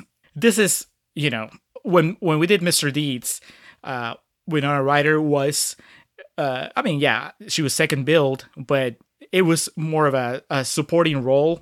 And then uh, Beetlejuice, you know, she was just starting out. But I think Alien Resurrection comes at a point in her career where, yeah, she's second billed to Sigourney Weaver, but it's not like in Beetlejuice where, well, nobody knew who she was. It was like when, when Jennifer Lawrence was cast as uh, uh, Mystique, right? It's like, oh, it's a well known actor, actress on the rise.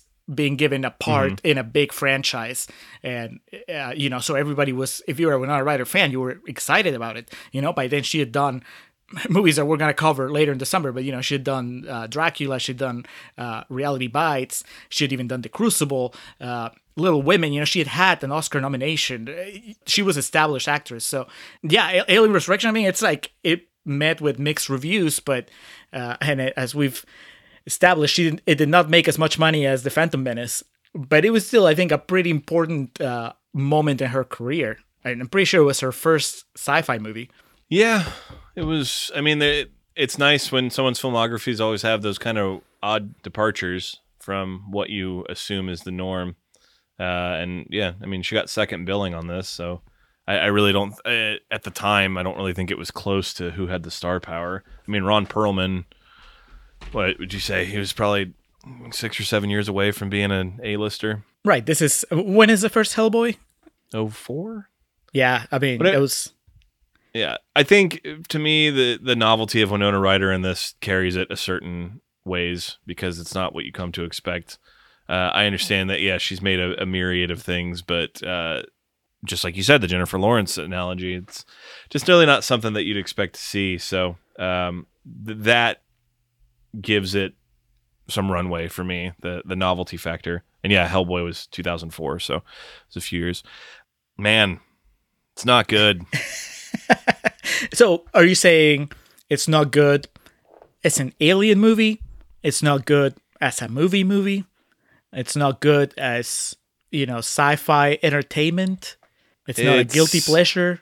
Yeah, like I, I I I enjoyed three more than this, and I'd be more likely to rewatch that. It just it, like there's so many loopholes and just kind of silly shit, and like the whole she's a robot was dumb, and uh trying to think of things I, mean, liked. you- trying you'd to be seen it- polite about this. You had seen it before, right? No. This is your first time watching Alien Resurrection. Yes, Holy shit! Okay, so did you know that she was a, an android going in? I did not. No. Oh, holy shit, dude, that's like huge. Because no, no, no, because the the marketing for this movie, I remember it ruined the fact. I mean, that's a big reveal halfway through the movie, and uh, I remember going in knowing already that she was an android because that was the big deal. Like they they they kept announcing that Winona Ryder was going to play an android in the new Alien movie, Interesting. and that I mean that certainly changes the experience. Uh, I mean, I still remember enjoying it, but it was just one of those things where uh, the movie's designed for that specific plot point to be a reveal. if you already know that she's an android, then you're not shocked when she's shot and falls into the water. yeah, that's weird. It's like the reverse love and other drugs. Like, wait, she has Parkinson's? What? it's like no, yeah, the marketing kept telling you that Anne Hathaway had Parkinson's. Yes. Sigourney Weaver originally refused to do a fourth Alien film when asked why she changed her mind. She replied, "They basically drove a dump truck full of money to my house," which I believe. Um, apparently, that underwater scene was a nightmare to get done. Ron Perlman almost drowned. I guess, like from what I read, he got knocked unconscious while he was while they were doing some of the underwater stuff and had to be resuscitated. And um, Winona Ryder has uh, an, I guess an affliction. Eh, it's not the right a phobia of water. I guess uh, based on what I read, she almost drowned when she was a little girl, so it was kind of difficult to do that. She apparently was very eager to do the movie. Just the idea of doing a alien movie was very exciting to her. trying to think of other things that I read that stuck out as being interesting. Had you ever read Lillian knew this, uh, and then I read to verify it. Like they were gonna cut the scene of like the Queen Alien licking Sigourney Weaver's face, and she said she wouldn't promote the movie if they cut that. No, I had no idea. What an odd card to play. well, I can see as an actress, right? Uh, especially now, knowing that she was not keen to come back for a fourth one. Uh, I mean, some of what I said in Contrarians Corner, I, I do believe, which is all right. Well, if you're gonna bring Ripley back from the dead, you need to just give her. She can't just be Ripley again. She needs to play somewhat different character. She needs to play different notes, and one of those different notes is her really weird, uh, disturbing relationship with uh, with the aliens in this movie. So, yeah, I can see how Sigourney Weaver would be like, "This is what I came back for," and now you're gonna cut it out of the movie. so no, it stays. Yeah, uh, that that makes sense. Um, I, I think this is pretty common knowledge. Joss Whedon was not psyched with how his screenplay turned out in this movie. Um, I, I honestly, I had forgotten that that he actually was credited as a screenwriter. I I remember knowing that he had worked on the script, but I thought that he had either been brought in to to consult to do some rewrites, but you know, uncredited, or that his his original draft had been rewritten so much that he didn't have credit. But no, like I was watching, and it's like holy shit! It's actually it just says written by Joss Whedon and no additional credit. So that's crazy. Uh, he is not in the commentary in the Blu-ray, so unfortunately, You, you don't say. yeah, I can't hear. it. I I thought it, it was fine. I mean, you know, I I, I kind of told you before we started recording my attachment to this movie. I I actually watching it again because I am watching so long. I I kind of fell in love with it all over again, and I was aware as it was happening. I knew that a lot of it just had to do with nostalgia. I I watched this movie when it first came out in theaters. Was the the first movie, the first Alien movie that I've seen in theaters. Actually, might be. Well, no, now I've seen Prometheus and Covenant, but you know I haven't seen the other entries in the franchise in you know on the big screen in a theatrical experience. But this one was, and like I said, it was from uh, uh, I had the you know the filmmaker in me was excited to go see a movie from you know the director of Delicatessen is going to make an alien movie. Sure, let's go see that. Uh, I didn't know who Joss Whedon was at the time, so that that did not play a part. But but I was a big you Winona Ryder fan, uh, and I was familiar with the other Alien movies. So just that alone, that set of uh, circumstances made it made me excited to go see it. And then when I watched it, it was fun. You know, uh, I might have watched it in theaters like two or three times, and then you know later on home video uh, a few more. And uh, to me, I mean, it has there's a lot of cheese. There's a lot of uh, kind of uh, contrived one-liners. Uh, the plot, to me, it makes about as much sense as the plot in all the other Alien movies. Smart people making really dumb mistakes or getting really cocky and just letting the aliens get the best of them. That happens in every installment of the franchise. So uh, at this point, I I don't hold it against any of the movies, any of the alien movies when when something like that happens. Uh, they, I really like the the characters, even though they don't get most of them don't really get fleshed out. What they try to do with the with the call character with with the Winona character, I really like. You know, it's a like I said in Corner to have a a, a self hating robot, a, a robot that's ashamed of being a robot, uh, in a in a franchise where the robots have been defined by how strong they are as characters, how uh, uh, you know their personalities, and suddenly you have this robot that's uh, all about being vulnerable. It's it's a really uh, I find it very compelling as an aspect of the movie. I I think that the movie itself kind of lets it down because sometimes it decides to go for just you know silly humor or or just go more for set pieces and other uh, than focusing on you know what really makes these characters stick. But it's still like a hell of a ride. Uh, now, did you get the feeling? And granted, to me, it's I've watched this movie several times, so uh, maybe that's why I kind of got this. But I got the feeling that on paper, maybe on the Joss Whedon draft, that that character, the Winona Ryder character, is supposed to be more of a badass, and then Yeah, she The seems way- really tepid. Like she doesn't. She's just kind of there. That's uh, like I feel she's so inconsequential to this movie. Well, it. I, I think she's supposed to be the heart of the movie. You know, like she's not an action hero, uh, but but Ripley is no longer human. So you need somebody to to kind of care. You know, to have the humanity. And I think that that's where the android comes in, which is crazy because you know she's an android, but yet she seems to be the one character that cares about about the planet, about you know what's going to happen on the big picture. Everybody else is kind of like out for themselves. Uh, but when you when you see like some of the things that are set up and even some of her dialogue i could see how it could have played as more of a badass uh you know like a new version of ripley uh you know she has like a couple moments like when she breaks from perlman's uh, knife or when she punches the the bad scientist where i was like oh you know you could have played this with a different actress you know you could have played it as, as just a more uh stereotypical i guess action heroine. Hmm and then but to me what makes it memorable is actually that when Winona Ryder is playing it as just just more tortured more sensitive character which yes makes her play uh much less of a role as far as the plot goes you know because plot wise basically all she does is open doors you know for them. And uh I guess, kind of deliver exposition about who Sigourney Weaver is and what the plan is and whatever. But uh, but as far as the soul of the movie, I think that you remove her and you're kind of stuck with a whole bunch of uh, a whole bunch of assholes, including Oh yeah, Weaver. I mean that's that's a general, at least my interpretation of the franchises. That's a pretty general thing in terms of these characters have pretty poor motivations, and you kind of have one shining light of morality. But for Winona, it just kind of was what it was. So apparently, Angelina Jolie was offered that role, and I feel like. Uh, no matter who really played that, if it was just going to be presented the way it was, it wouldn't really mattered. Like it, I don't feel like Winona brought anything specific to the role of Call because, and that's not her fault. I feel like the movie, the presentation was just like, all right, well, here's Ripley and here's the alien and here's this new character, but pay attention to Ripley and the alien. I disagree. no, I'm sorry. There was a gap because I thought that that, that you were gonna that there was something else.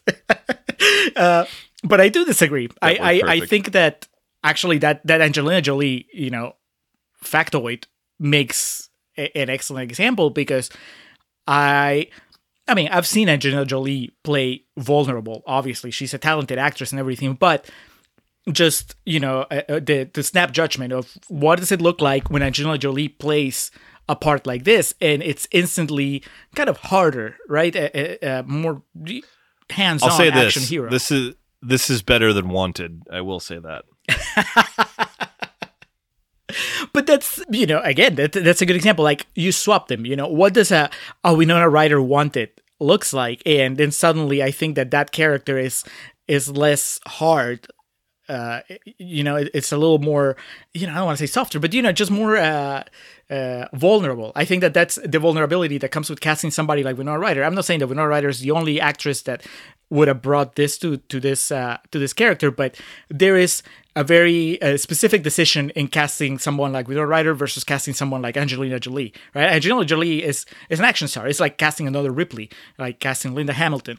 So instead, you cast an actress that's not known for this, and so she brings something else. You know, she brings a, a more of a, a of a normalcy. So that's cool. And, and like I said, you know, you need that because Ripley is no longer Ripley. The Ripley that we love, the Ripley that kind of kept us uh, together in the other three movies when everybody else was being selfish or out for themselves. Uh, that Ripley's gone. No, my main problem actually with this movie, uh, as I was rewatching it and taking notes and everything, is that I was having a hard time keeping track of what Whether it was Sigourney Weaver or Glenn Danzig.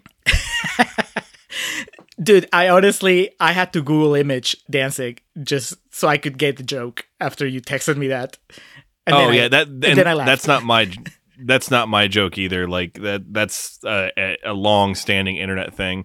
Typically, I didn't think was like a really apt comparison until I saw this movie, and I was like, "Good lord!" Keep in mind, I'd I'd much rather have sex with Sigourney Weaver than Glenn Danzig, and I'm sure she's far, far, far more palatable a human being than he is. But the uh, the aesthetics were in in line in this movie. yeah i like i said only after google imaging did i get that but uh no uh my my thing with ripley here is that i had a hard time just keeping track of what she was after and maybe that is something that got lost from whatever the original Joss Whedon script was, because he's usually better than this as far as character motivation. But uh, I mean, I don't know about you, but I just felt like using the excuse of oh Ripley is a clone that's kind of an alien now. They they use that in the movie to just basically have her act randomly, right? Sometimes she's working Yeah. with them, sometimes she's working against them.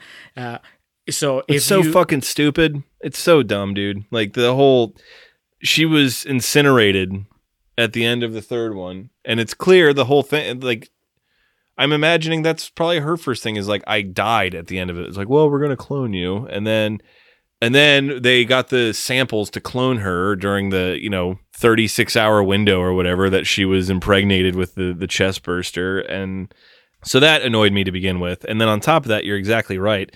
They make her this clone that's not really human and it feels like every 20 pages on the script they would forget that she's not supposed to be a human so they would make her do something random that like showed that she wasn't human, and then she's got to have the the acid blood that melts shit. And I mean, obviously, I'm not breaking news here. Sigourney Weaver is a very talented actress, and I think everything that was asked of her in this movie, she pulled off fine. I don't think there's any bad acting in this movie.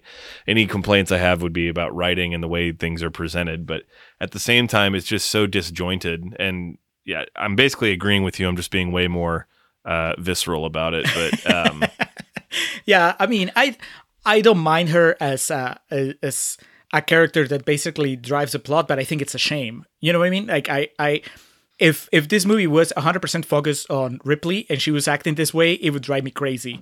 But because you have the space pirates, uh, even the ones that are underdeveloped, I I find them entertaining enough that I don't mind when Ripley's just acting really weirdly just for the sake of the plot. Uh, yeah. So I, I can, but but it's still noticeable, and I know that. I mean, there's a that key moment in the story when she finds the other clones, and it, you know, I guess you're supposed to read it as this is where she wakes up. It's a, it's a wake up call. She's been kind of fucking around, uh, going back and forth between am I going to help these guys or am I with the aliens or whatever. And then when this happens, she suddenly seems to get a jolt of I don't know her personality back or at least some sort of direction where she comes out of that. You would think uh, very determined to just move forward and and just get out of here and save Earth or whatever. And uh, that's not quite what happens, right? And then when I wish that there was there was more clarity about what was going on in her mind throughout the movie, uh, because it's such an important turning point towards the end, right? When she falls into that alien orgy and and then comes face to face with the queen and the and the new alien baby and all that stuff uh, i think that if i had a better idea of what's going on in her head i would enjoy that scene a lot more it would hit me a lot harder a lot, you know but as it is, it's just kind of uh, uh, emotionally inconsequential. It just moves the plot forward. So that's probably my biggest problem with it. But uh, I really like the the this crew. It sounds like they didn't make much of an impression on you, but I I actually get a kick of just I don't know, just the little quirks. This is this is quirks on a level that works for me. You know, like uh, the uh, Ron Perlman being the kind of alpha male asshole and uh, Gary from CSI being kind of like the techie assassin guy. Uh, Michael Wincott, which, you know, gone too soon in this movie, but I thought that he was cool as a captain. He only gets like a few scenes, but I, I thought that the the cockiness that he's exuding and his dealings with uh with the crew and with Dan Hedaya was cool. The one character that's just a complete throwaway is that uh, the hot pilot who's there just so that uh, Michael Wincott can give her a a foot massage and then she dies underwater. Oh, okay, so that's whose ass that was. I was trying to figure out who that was in that scene. Oh, you thought that he was just uh, massaging a random person, or maybe Ron Perlman? Just picked up some strange on the on the ship there. Um, Some yeah, and that's all fine. This isn't. This is certainly not a movie that I'm going to argue with you about, like, um, like we've done in the past with other movies. It, because it's I don't care enough about it. It's just kind of to me it's um it really felt like a alien we want to have our cake and eat it too. We want to try to introduce these this new cast of characters and this new generation of alien, but we got to rely on Sigourney Weaver too. So we keep having to pull the story back to Ripley when in fact we should be centralizing the story around this call character that could be like the new Ripley. Like there's movies and of course I'm going to blank right now on one, but you can pass the torch in a scene and you don't have to I'm sure you can think of a Marvel movie that has Uh, someone Not Marvel, but I can think of uh, Indiana Jones and the Kingdom of the Crystal Skull, oh fuck off. or uh, Live Free or Die Hard. Neither of those stuck. No, but th- there's a way they could have had, you know, Ripley anoint call the the lead of the movie in the first act, and then carried on with, you know, Winona at the helm because it's not a resurrection. It's just um, what it's just it's alien recycling. That's what this movie is. Um, that would have bothered me though, but that's that's a very personal choice. I am always annoyed whenever there's a passing of the torch. It, I think that that's one instance where I'm very resistant to change. Uh, obviously, if it's a if it's a franchise that I I have a connection with. If it's a franchise I don't care about, like you know, fucking James Bond, I don't care. You know, you can have like a gazillion James Bonds, in whether it's just recasting or actually passing the torch, I don't care. But uh, anytime that I've been uh, following a franchise where it looks like it's going to be passing the torch, I always I'm always trepidatious about it. Uh, recently, you know, there's uh, I think Mission Impossible Ghost Protocol is the one where it was rumored that Tom Cruise was going to pass the baton to uh, to Hawkeye to Jeremy Renner, and uh, Hell yeah. I mean, it was they set it up about as well as they could, but in the end they didn't do it, and I was glad because I don't know, it's I I think that I, I feel like there is a, a you have some sort of contract with your audience, and the Alien franchise, for example, you know, it can go, it can change wildly, but in the end, up to a point, you're going for Ripley as much as you're going for the aliens.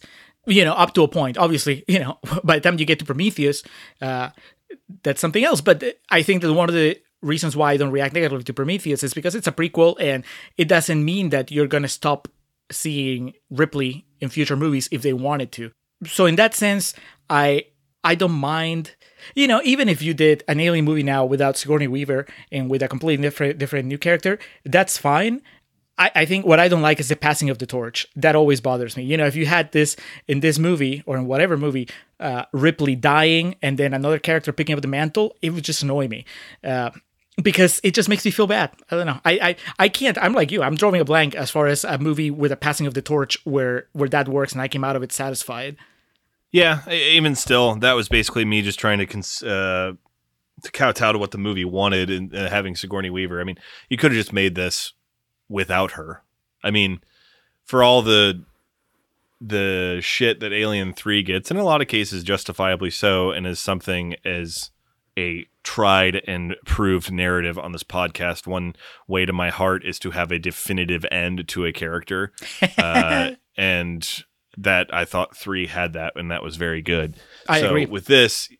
If with this, it just kind of it seems unnecessary. That said, and even considering that it sounded like her um, temperament going in or um, mood approach, whatever word you want to use, probably wasn't her morale wasn't the highest doing it. I still think she's great. I I was only partially kidding in Contrarian's corner. That basketball scene is pretty hot. I mean, if if it wasn't Ron Perlman, if it was like um shit, I don't know. Michael Jordan? My, no, I was gonna say like a a young Gary Oldman. God, that would have been hot as fuck. Or like if you had Idris Elba in there. See, there you go. That's that's the sexiness that Idris Elba and um Charlize Theron had zero. There was like none of that chemistry there. But you give me Idris Elba and Sigourney Weaver, that's like borderline actual pornography right there.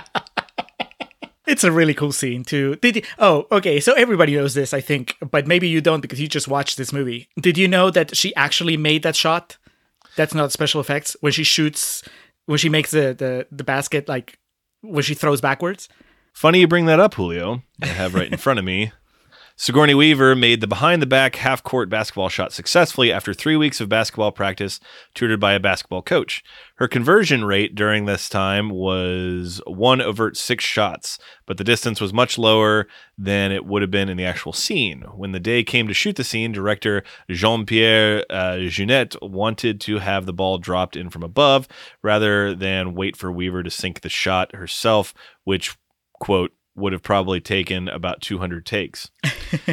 Weaver insisted she could get the shot in herself and was allowed to do so. Though it is commonly said that she sunk the basket on her first attempt, it actually took her endless takes to complete the stunt. Jean Pierre gave her one last try to sink the basket before they would give up and use CGI or a second ball. The very next take, Sigourney Weaver successfully managed the trick. Ron Perlman broke character and began smiling when he saw it, and people on the set started cheering. The editors looked at the shot and decided there was enough room to get the scissors in. Weaver was excited about making the shot, but Jeunet was concerned audiences would believe the shot to be faked due to the ball leaving the frame. Upon Weaver's insistence, he kept the shot in. Weaver has described the miracle shot as one of the best moments of her life after her wedding day and the birth of her daughter. yeah, um, I, I already knew about this. Like I'd heard about it, and then uh, of course they discussed in the commentary.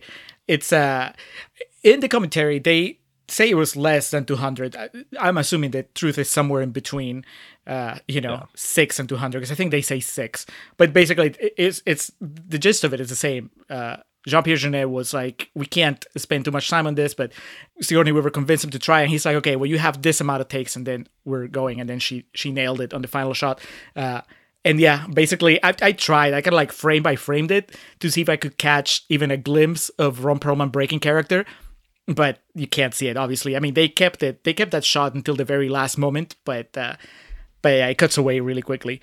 Ron Perlman's so whimsical in this. I mean, Sons of Anarchy and Drive kind of, you know, uh, maligned's not the right word, but definitely it made me scared of him. Drive in particular. So when I see something like this where he's like kind of cutting, cutting a little bit, and he's got a bit of a jib, it's um, it's refreshing. He's uh he's also one of those guys. He's looked exactly the same for like thirty years. It's uh, remarkable. Um, so yeah, I guess kind of circling back, my complaints about this movie eh, eh, one, it's boring, which is, you know, astonishing to pull off in an alien movie. And then but none of my complaints, I should say, have anything to do with performances. I think everyone does the best they can given the situations. I just feel the writing or at least the way the writing was interpreted and put to film is fairly weak. And I do not like the alien human hybrid at the end. I understand that's kind of Oh, logical yeah. where it goes, but like it looks so hokey and dumb. Um, you know, I, I know the odds of you rewatching this are are slim to none, but I I would say that I had the same problem with it, and it's not until this final rewatch that I actually didn't mind it. Maybe even appreciated how fucking weird that thing looks. Because I always felt watching it, especially, you know, the first few times when I was watching in theaters, I just hated the way that it looks because it doesn't look like an alien. It kind of looks like a it looks like a baby. Like those fucking eyes are just you know not what I wanted from the final monster in the movie. I was just gonna say the thing is like it in comparison to the xenomorph, it looks so cartoony. Like Yeah. the xenomorphs are like fucking terrifying looking, and this thing's just kind of like, uh, okay.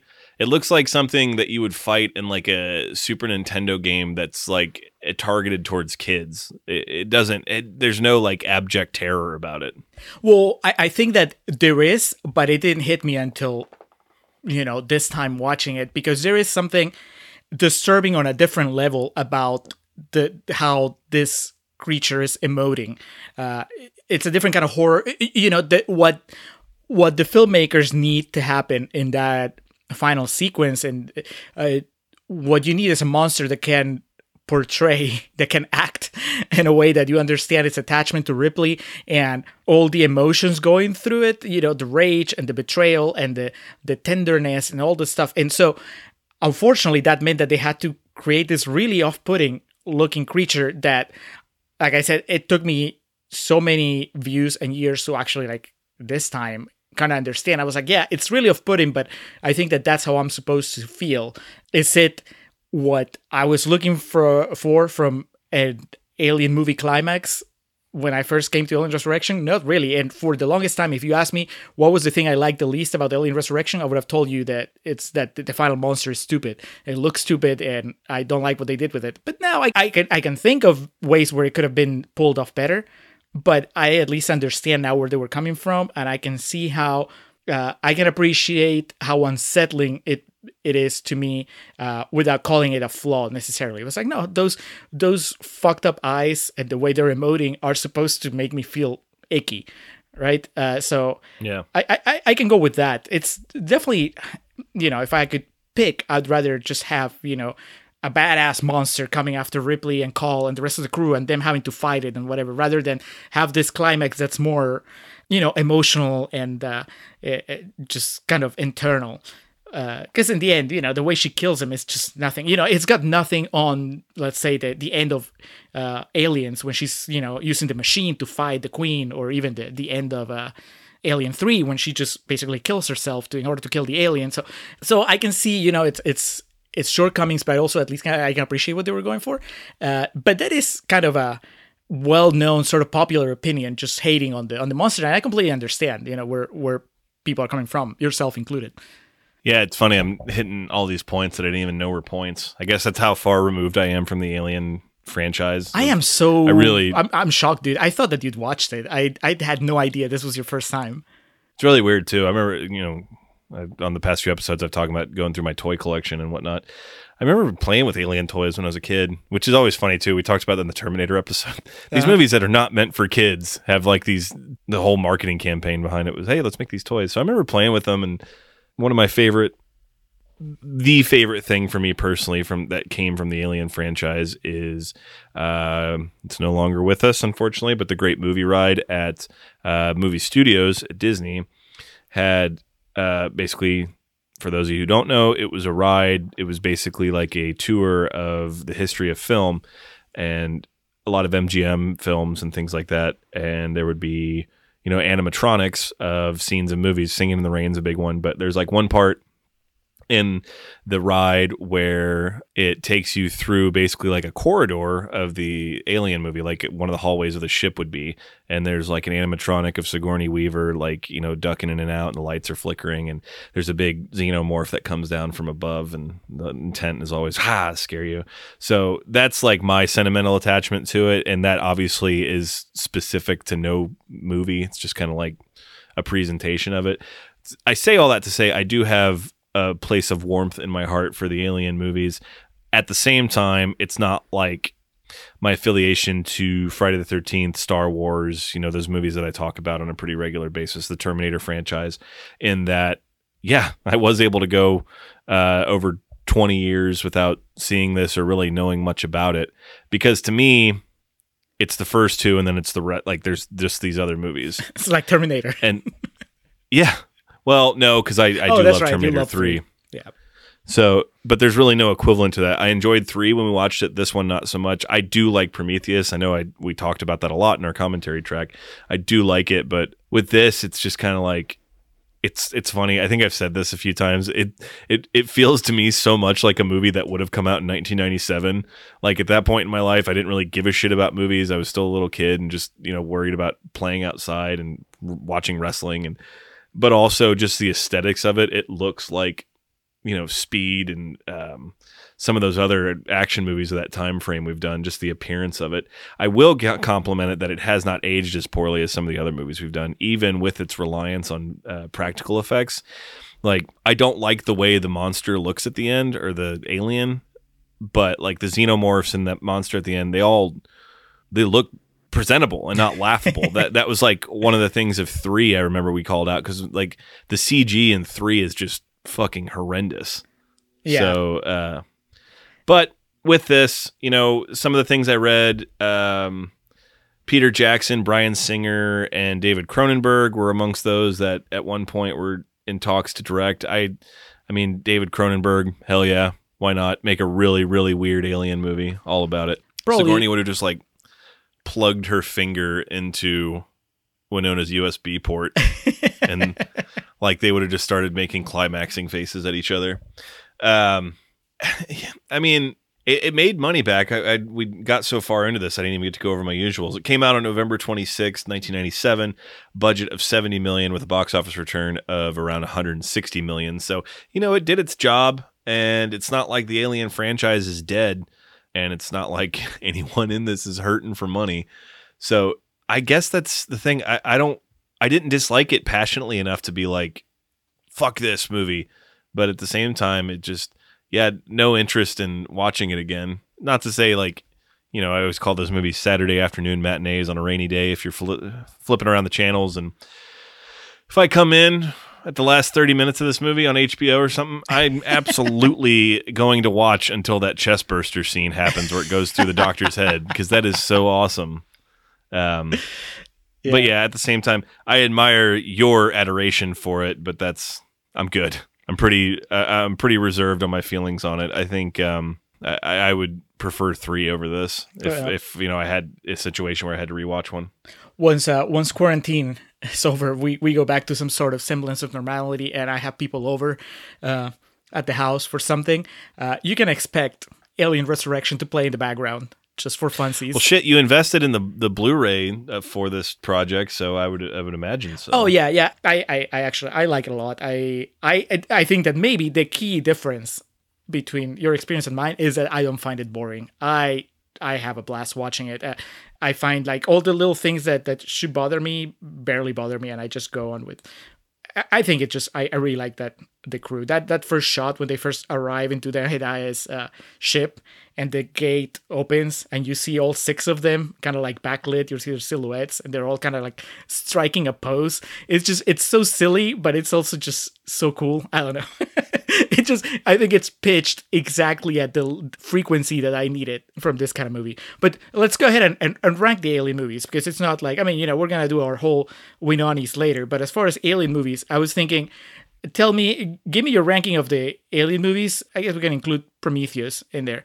But also perhaps more importantly give me your ranking of alien droids because you know you have ash in the first one you have uh, bishop in the second one and somewhat the third one uh, you have winona call in this one and then you have david in prometheus I need to watch three again. Uh, but I would, you know, it's pretty easy. I'd go sequentially. Uh, well, if we're including Prometheus, so it would go Alien, Aliens, Prometheus, three, and Resurrection. Man, Fassbender's so good as a droid.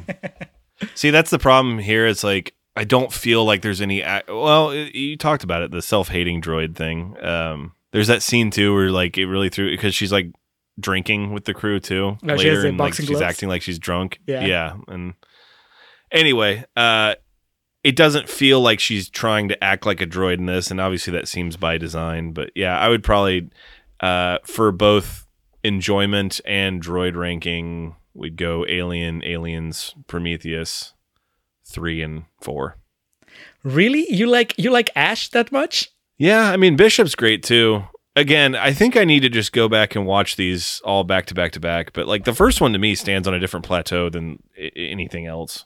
I, I need to rewatch the first one because it's been a while. But I, to me, I would put uh, David Fassbender goes first, but he has the benefit of just being like I don't know, uh, out of all the droids, he's given the most complexity. Then I would put Winona because I really like the the the aspect of like just the self hating vulnerability and just the fact that line where she says that she's programmed to care, so that's why she can't help herself. That's that, I think that's awesome. Uh, then I put Bishop, which granted Bishop's getting the short thrift here because I haven't watched Aliens in forever, and then Ash at the end because Ash to me is just you, you know I mean he's creepy and everything, but he's just kind of like uh, your standard bad guy. So uh, I'll put Ash at the Ash at the end, and then as far as the movies, Man, Fassbender up front. yeah, I, I- dude, I love. I, I just told you, like the main reason to watch Alien Covenant is because Fassbender gets to play a dual role. So, uh, yeah, he's great. Uh, movie wise, I think I put Aliens first, then I think maybe Prometheus, then Resurrection, then the original Alien. No, then Alien Three, and the original Alien at the end, which I know sounds like sacrilege, but Wow. I just don't have the connection to the original Alien that other people do. And it might be because it's that's out of all of them, that's the one that's the most like a horror movie, and you know horror's not really my genre. So I still think it's really good. I I, I like everything that that it does, but I I find all the other ones a lot more exciting. Well, that is the end of the Contrarians. it was a good run. With that being said, our usual rankings. Um, I will say a C minus for me. Oh, dude, this is uh I'm gonna give it four stars. Jesus. it's it's just it's eh, you know with all the bias completely uh acknowledged. You know this is just a movie that maybe if i was coming into it completely fresh if this if i was watching it for the first time right now in 2020 i might react differently but i can't really separate the baggage which is a good thing for me you know it's like i it adds to my enjoyment. Just it to me watching it was like visiting with with old friends i hadn't seen in a while. Uh, but also apart from that, you know, like I said, I like it for all the reasons I listed. You know, I like the I like the characters, I like the performances, I like the visual style. I, I as 90s as it is, I, I think it has that little bit of a tweak that's just very much Jean Pierre Jeunet. And uh, you know, someday either we'll do it on the show or I'll I'll just uh, dare you to watch either Delicatessen or or Amelie, and you know, can you you'll be like, oh, this looks like something that was 100% made by the guy that did Alien Resurrection. so yeah, I'm gonna go with four stars. Your whole rigmarole there sounded like me reviewing Empire Records, to be honest. Closing things down with plugs, we have our perennial plugs, uh, the festive years, who provide our opening and closing tracks and also some supplemental tracks. During the summer of Winona, our usual theme song that opens us up is Last Stand, and they always take us home with Summer of 99. Check out thefestiveyears.com for any and all festive years needs. Yes, uh, this time uh, they're gonna be taking us out with "Not That Cool," just from uh, their their album "A-OK." We mentioned, you know, we're gonna be just kind of going through some of the tracks of that album during the summer of Winona because sounds like fun. Hans Rothgiesser designed and executed our logo. He's a fellow podcaster. He's also a novelist. He is a man of many talents. You can visit his website, mildemonios.pe. That's M I L D E M O N I O S. Or you can contact him on Twitter at mildemonios or email him at mildemonios at hotmail.com. He uh, has written a series of zombie novels. The most recent one is called Requiem por Lurin. They're in Spanish, so if you know Spanish, you can enjoy them or you can practice your Spanish by reading them. You can also practice your Spanish by listening to his podcast Nacion Combi, which is about Peruvian current affairs. That's available in every podcatcher. Uh, or if you only speak English, you can listen to his other podcast, Living in Peru, which is on iVoox, and that's about immigrants to Peru when there is not a pandemic preventing people from traveling. And as we've started to make a habit of doing here, I want to give a special shout out to Zoe Perez, who helps curate and operate our Instagram and social media accounts and really helping making posts more interactive and things like that. She's got a, a knack for it that Julio and I lack. So very appreciative of Miss Perez. Yes. Also, when we finally, finally get uh, some Contrarians t-shirts to you, uh, there'll probably be uh, thanks to Zoe, who's been looking into that. God bless. For one final time this year, it's time to talk to you about the live stream for The Cure. Uh, this should be releasing on May 20th, and that means that we're 10 days away from our appearance on the live stream for The Cure. But we'll talk about that after this promo. I'm Nick. I'm Justin. And I'm Brian. We are the Epic Film Guys. We want to let you know that the fourth annual live stream for The Cure is only a couple weeks away. Every single dollar raised goes to the Cancer Research Institute to help us fight for a future immune to cancer. And once again, donations will be doubled. Join us May 27th through the 31st for 48 hours of content from creators around the world. Please help us spread the word so we can smash our goal of $10,000. Please visit www.livestreamforthecure.com to make an early donation and to learn more about the event. Together, we can make a difference. All right, so Livestream for the cure. Alex, we're almost there. I have already watched Sliver a couple times. Once a long time ago, then recently when I uh, just rewatched it to make sure it was appropriate for uh, for our segment, it is, and I look forward to watching it a third time when we're getting closer to our to our spot. So 4 p.m. Eastern Standard Time on May 30th. That's when we're gonna be on the last stream for the Cure. We're gonna be talking about Sliver. We're gonna be giving prizes to be raffled among our our donors for that segment. Uh, one of the prizes is a Sliver Blu-ray signed by Alex and myself. I would recommend you watch the movie before listening to the to the segment. If you can't get to it, I'm pretty sure you'll want to watch it after you hear us talk about it. So we'll provide the Blu-ray, uh, and then uh, also a notebook full of my contrarians notes. It's a lot of stuff. It's a pretty, uh, I imagine, fun look behind the scenes. Uh, we would include Alex's notebook, but it was lost in a hotel uh, long ago. Uh, now, Alex, I know I've, I've I might have mentioned it to you directly. I know I talked to Nick about it. Basically, what we're gonna have is I think we have about 50 minutes to do this uh, this Sliver episode with Nick because they're doing you know 10 minutes for introductions and stuff, and then 10 minutes as a you know cool down and transition to the next segment or whatever. Uh, I was thinking that we should approach this more like what we've been doing when we do uh, something like the Terminator franchise episode, and uh, you know back then when back when we did the Chris Columbus episode or the uh, uh, Rob Zombie episode, where we don't really break down the plot in a sort of chronological manner, but more like we we talk about it in big thematical uh, points.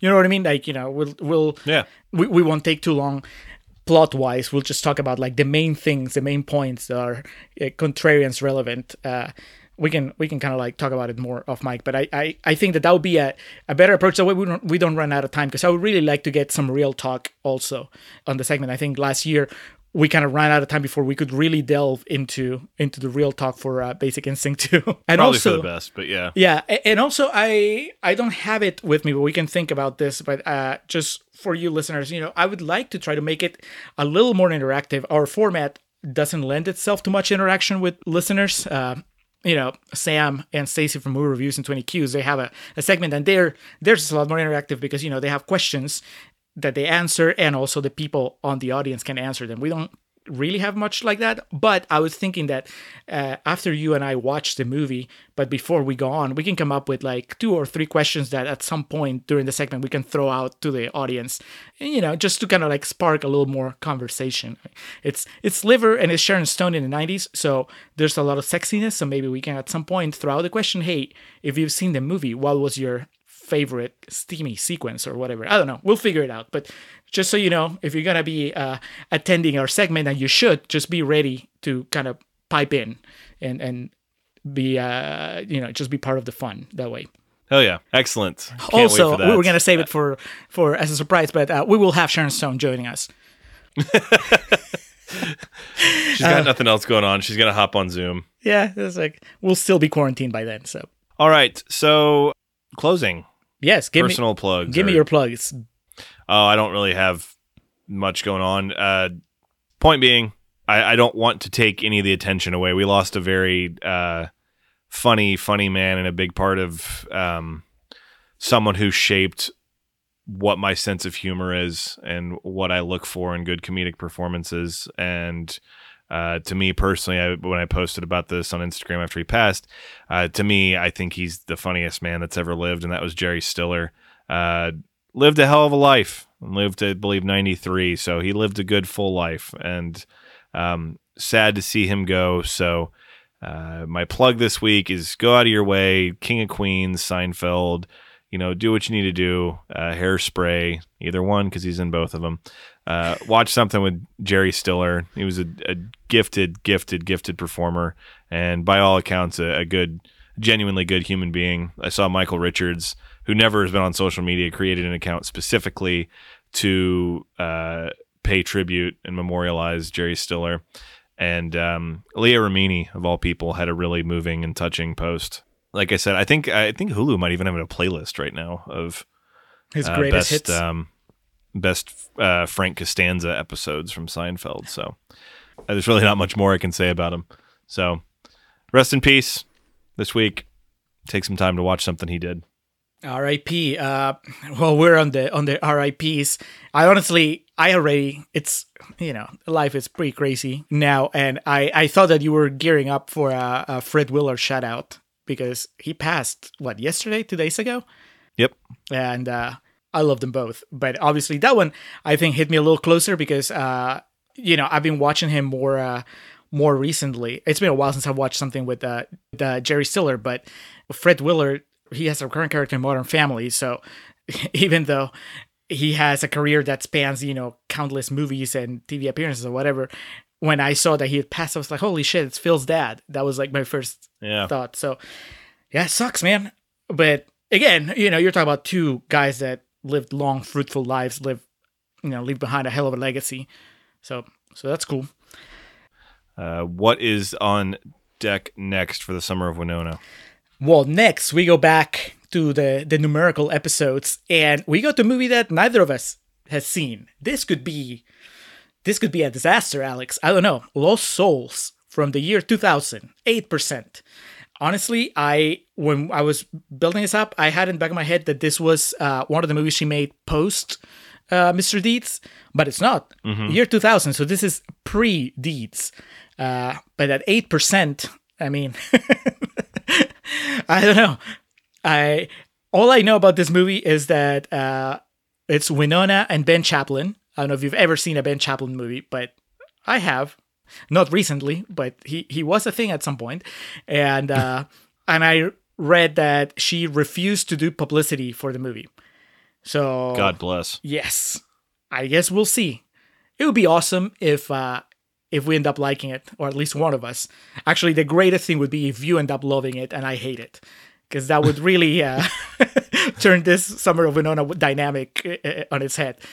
So far, no clips from anybody about Lost Souls, because I don't think anybody has seen it, and if anybody has seen it, they have no interest in talking about it. They don't want to fess up to having actually ever seen it. yes, I mean that might change in the uh, in the few days we have before we record the episode, but I guess we'll see. All right. Well, that's on deck, but that is going to do it for Alien Resurrection. Uh, we do, as always, appreciate y'all listening to the Contrarians, where we're right and you're wrong, and we will catch you next time.